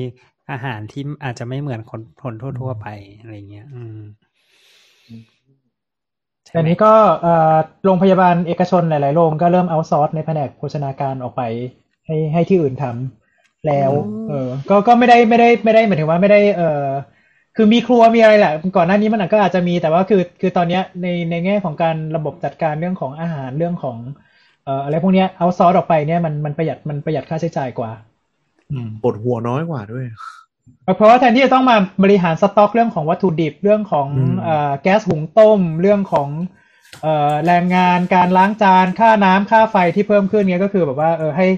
ให้เอาซอร์สจัดการเรื่องของอาหารผู้ป่วยทำไปเลยอ๋อแต่โรว่างพยาบาลรัฐเราก็มีโรงครัวเหมือนเดิม แต่ว่าแต่ว่าโรงพยาบาลก็คือส่ง requirement ว่าเป็นอาหารโซเดียมต่ใช่อืมำอาหารเอ่อเอ่อ ไม่มีน้ำตาลรสเค็มอะไรอย่างไม่มีงี้น้ำตาลลดน้ำรสตาลเค็มอาหาร อาหารสำหรับอาหารปั่นคนเป็นเบาหวานอาหารเอ่ออาหารปั่นก็ด้วยสำหรับสำหรับให้ทางสายสายสายยางให้ให้อาหารอะไรเงี้ยอืมอ๋อมีช่วงหนึ่งที่ เออเออมันเราไม่แน่ใจอะแต่ว่าเรารู้ว่าที่โรงเรียนริมน้ำน่าจะมีเป็นเขาเรียกว่าเป็นอาหารเจลอะ สำหรับคนที่ไม่สามารถกินอาหารแข็งได้ แต่ว่าก็หมอก็ไม่อยากจะให้ กินไม่อยากจะให้ทงสายใส่ยางใจแล้ว เอออะไรเงี้ยแล้วก็คือมีช่วงหนึ่งพ่อเราสนใจอยากจะลองสิ่งนี้มากเว้ยพยายามจะหาซื้อแต่คือหาซื้อไม่ได้ อันนี้อันนี้ก็ไม่รู้เหมือนกันว่าแบบจะไปหาซื้อได้ยังไง คือ คือ ตอนนั้นก็รู้แบบว่ามีมีเอ่อมีประมาณนี้แหละ เออ นั่นแหละอืม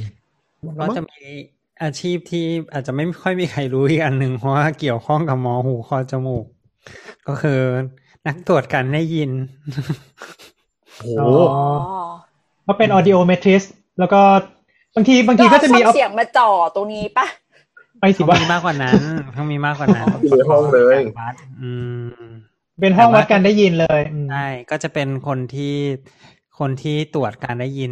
ซึ่งจริง ๆ มันจะคล้ายๆของตาแหละ ก็คือจะมีอ่านักก็มี optometrist ด้วยเอ่อทัศนักตัดช่างตัดแว่นอืมนักกายภาพบำบัดใช่ใช่เออมีกันนักกายภาพบำบัดด้วยเออลืมเว้ยเออว่ะซึ่งพอเราได้ไปเจอ เอ่อ นัก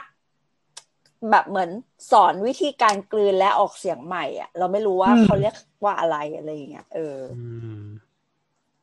ประมาณนั้น อืมเอ๊ะแล้วอย่างของลุงไรมีพวกพาราเมดิกหรือ EMT ช่วยปะครับ อ๋อมีมีมีโอ้โหอันนี้ก็ลืมบุคลากรคนสำคัญของ ER ของตัวเองด้วยนะนั่นนะแปลหน่อยครับ คืออะไรครับ ก็จะมี EMT คือเป็นเอ่อ emergency medical technician อืมตอนเนี้ยเอ่อเขาเรียกว่าอะไรวะ ชื่อภาษาไทยมันมันมันเปลี่ยนมาเรื่อยๆตอนนี้สรุปสรุปคือไม่ไม่เคยจำชื่อภาษาไทยได้เท่าไหร่ชื่อล่าสุดคือด้วยเอ่อเป็นเป็นนักเวชกิจฉุกเฉินการแพทย์อ๋อคือสาขาเนี้ยเรียกว่าสาขาเวชกิจฉุกเฉินอะแต่อืมชื่อเจ้าหน้าที่ไม่รู้อะไรอ่าแต่อันนี้คือคือคือคือก็จะมีแบ่งตรงนี้ก็จะแบ่งเป็นหลายระดับอยู่ก็จะเป็นเป็นระดับระดับ basic กับระดับเอ่อมีระดับ basic intermediate กับ advance เอ่อ แต่ว่าที่ที่ที่อยู่ในโรงพยาบาลส่วนใหญ่ก็จะเป็นระดับ basic อืมอันนี้ก็คือรู้สึกว่าคุณคุณว่าจะเรียนหนึ่งร้อยสิบชั่วโมงเองมั้งเออก็คือเป็นอาจจะเป็นคนจากมูลนิธิหรือจะเป็นเป็นจากอะไรเงี้ยก็ได้เออแล้วก็แบบเรียนเกี่ยวกับเรื่องของการเอ่อเคลื่อนย้ายผู้ป่วยเคลื่อนย้ายผู้บาดเจ็บเอ่อเกี่ยวกับเรื่องของเอ่อ basic life support อืมอาจจะมีสามารถที่จะแบบว่าช่วยช่วยหมอ ทำหัตถการบางอย่างได้เช่นช่วยส่งท่อช่วยหายใจ อาจจะสามารถเอ่อใส่อุปกรณ์เพื่อเพื่อดูแลทางเดินหายใจบางอย่างได้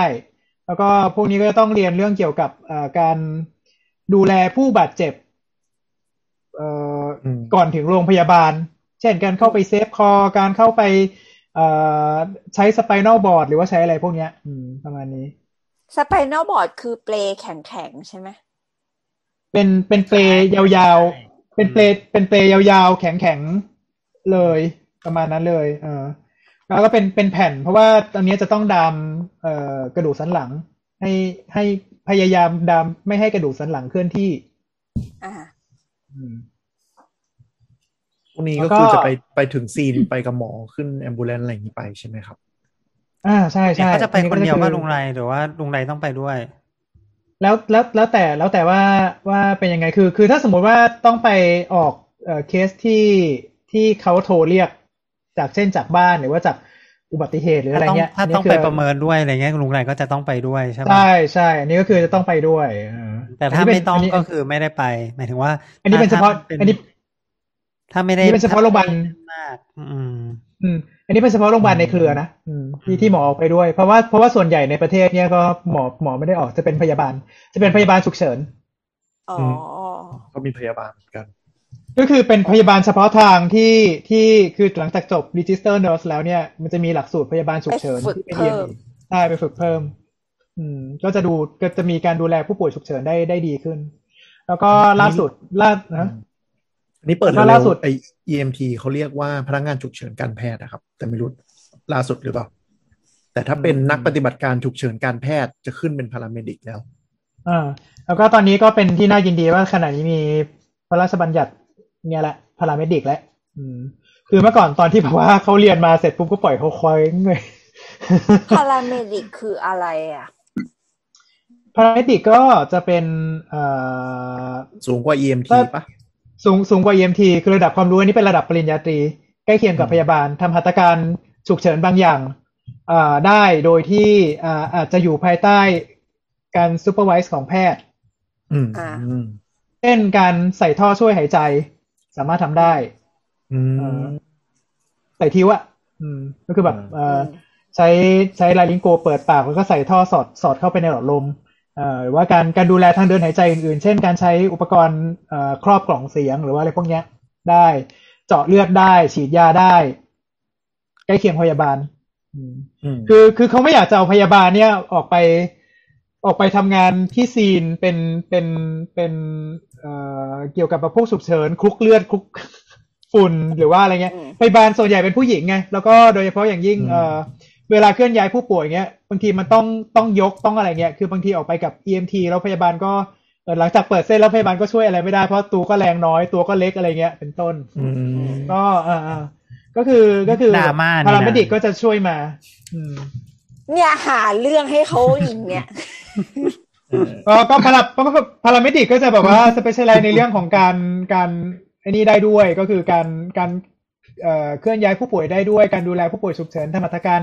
บางอย่างที่ได้มากกว่าพยาบาลอะไรเงี้ยได้แต่ว่าแต่ว่า paramedic นี่ชื่อเต็มเต็มๆมันคืออะไรอะก็พาราเมดิกก็ชื่อเต็มเลยนี่คือชื่อเต็มชื่อชื่ออ๋อวิชาชีพเขาเลยพาราเมดิกคือถ้าอย่างในเข้าใจต่างว่าประเทศเนี้ยเอออันอันลงรายต่อเลยนะจะพูดเรื่องนั้นเลย เออ ก็คือคือถ้าอย่างในต่างประเทศเนี้ยก็คือทำได้หลายอย่างคือเขาก็จะจะรู้เรื่องของเอ่อ advanced life support หลาย ๆ ตัวการเอ่อ เคลื่อนย้ายผู้ป่วยเขาเขาก็ต้องขับรถด้วยนะ เออแล้วก็แบบว่าสามารถเอ่อช่วยปั๊มหัวใจต้องการเอ่อต้องเปิดเส้นเป็นต้องรู้การเมเนจเบื้องต้น เช่น คนไข้ถ้าสมมติมาด้วยแบบแน่นหน้าอกเจ็บหัวใจจะจะจะหมดสติอยู่แล้ว อาจจะต้องให้ยาอะไรอะไรประมาณเนี้ย อืมประมาณนั้น คือเข้าใจว่าพาราเมดิกเมืองนอกก็คือ คนแบบรถพยาบาลนะคือ สถานที่ทำงานเขาเลยอะวันๆก็คือ dispatch ไปกับรถแล้วก็เอากลับเข้ามา ER ของโรงพยาบาลอย่างเงี้ย อืมอืม เออ ก็คือเหมือนเหมือนทำหน้าที่เกือบเกือบหมอเลยมั้งเนาะเหมือนว่าแบบก็ไม่ได้เอาหมอไปด้วยอ่าแต่ว่าไปจัดการได้หมดเลยอะไรอย่างเงี้ยใช่ใช่ใช่อืมก็พาราเมดิกอืมแผนกเด็กอาชีพที่เพิ่งอะไรเพิ่มเข้ามาที่ที่แผนกเด็กคุณแต่ว่าไงนะมีอะแผไรนกเด็กที่ เป็นพิเศษกว่าที่อื่นไหมอืมเหมือนจะไม่นอกจากมีผนัง เอออว่ะย่างเคยเจอเออจริง เออจริงจริงแต่เคยเจอใครที่คือแผนกเด็กเนี่ยชอบมากตรงที่แบบต่อให้โรงพยาบาลไม่คุณของจะแบเล่บนเก่าขนาดไหนยังไงอะกำแพงจะต้องดูดีและฟุ้งฟริ้งกว่าที่อื่นเสมอเออคือออกไปข้างนอกนี่คือกำแพงอัแม่งนนี้ไม่เถียงเน่าแล้วนะอัไปไปอะไรนะ จะไปจากหลายโรงพยาบาลเด็กคือเป็นสัญญาณไม่ห้องดีห้องที่แบบดู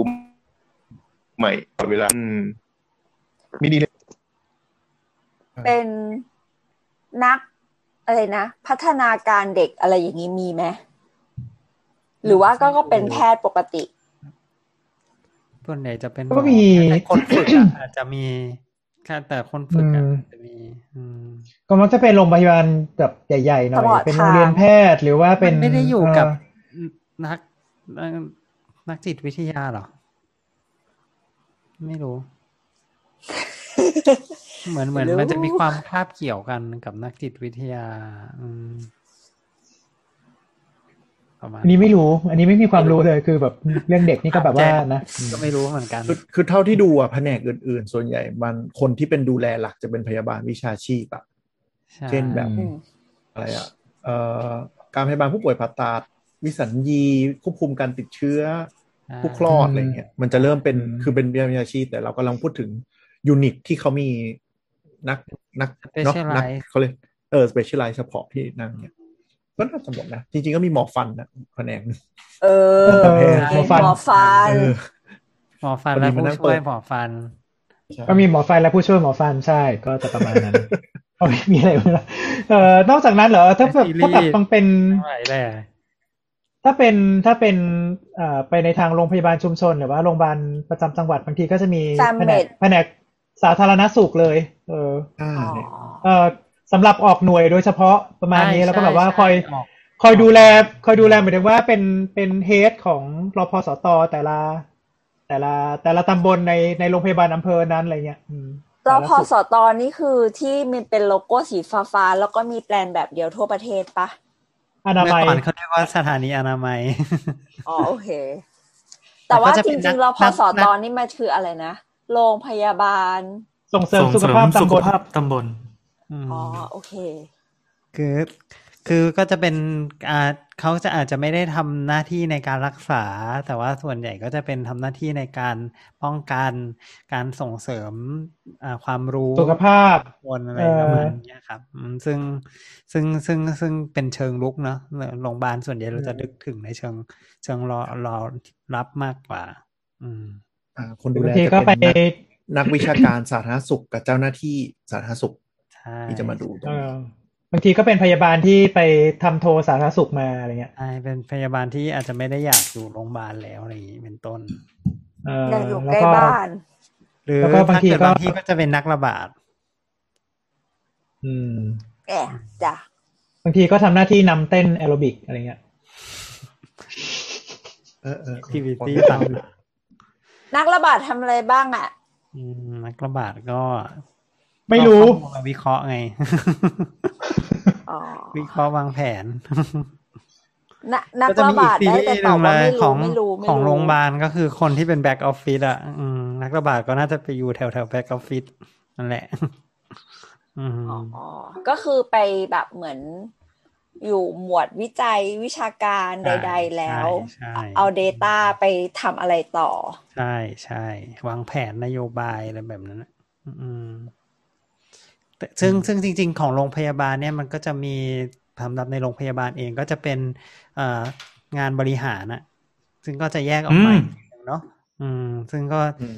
อาจจะเป็น CEO อ่า CIO อะไรอย่างเงี้ย ซึ่งซึ่งผอก็การการเงินบัญชีเออจัดซื้อออืมใช่ใช่ซึ่งซึ่งซึ่งซึ่งซึ่งอันนี้ก็จะอีกอีกอีก part หนึ่งเลยเนาะอันนี้ไม่อันนี้เป็น back office นะอืม นะการตลาดอะไรเงี้ยก็มีเหมือนกัน ใช่ปะอืมมีคำถามว่า เออในสมัยก่อนเนี่ย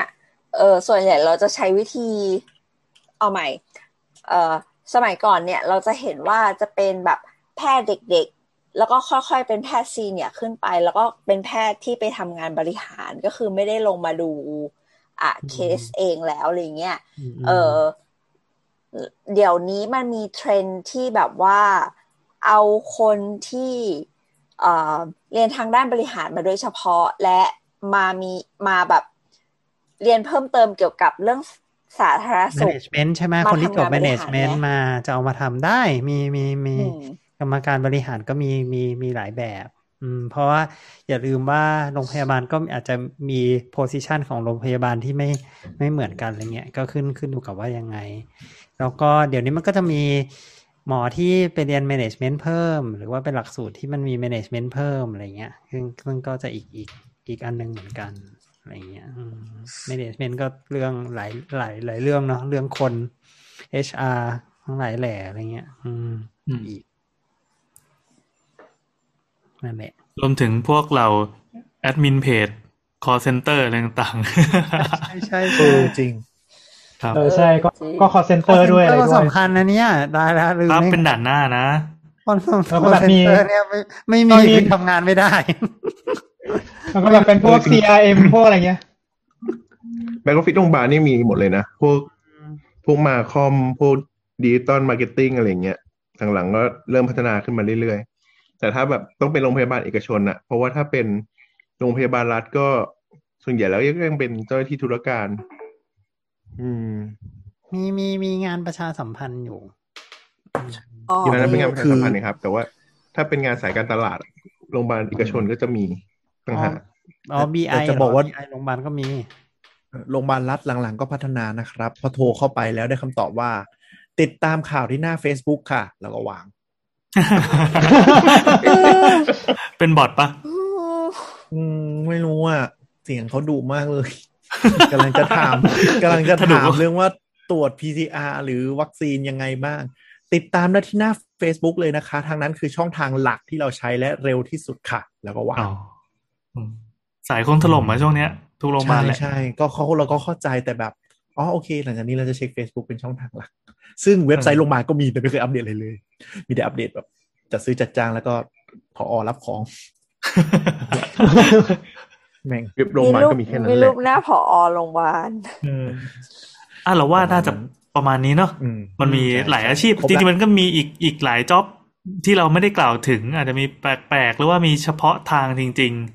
ใช่ๆเช่นเช่นเช่นเช่นอย่างเพื่อนเราเป็นสถาปนิกใช่ไหมเป็นสถาปนิกประจำโรงพยาบาล อะไรแบบเนี้ยเฮ้ยมีไปทำไมวะมึงไปนั่งทำไมวะอะไรอย่างเงี้ยเฉพาะทางเราก็ได้มากซินเออได้ซินแวกสองเข็มแล้วด้วยตั้งแต่แรกอะไรเงี้ยก็ว่าไป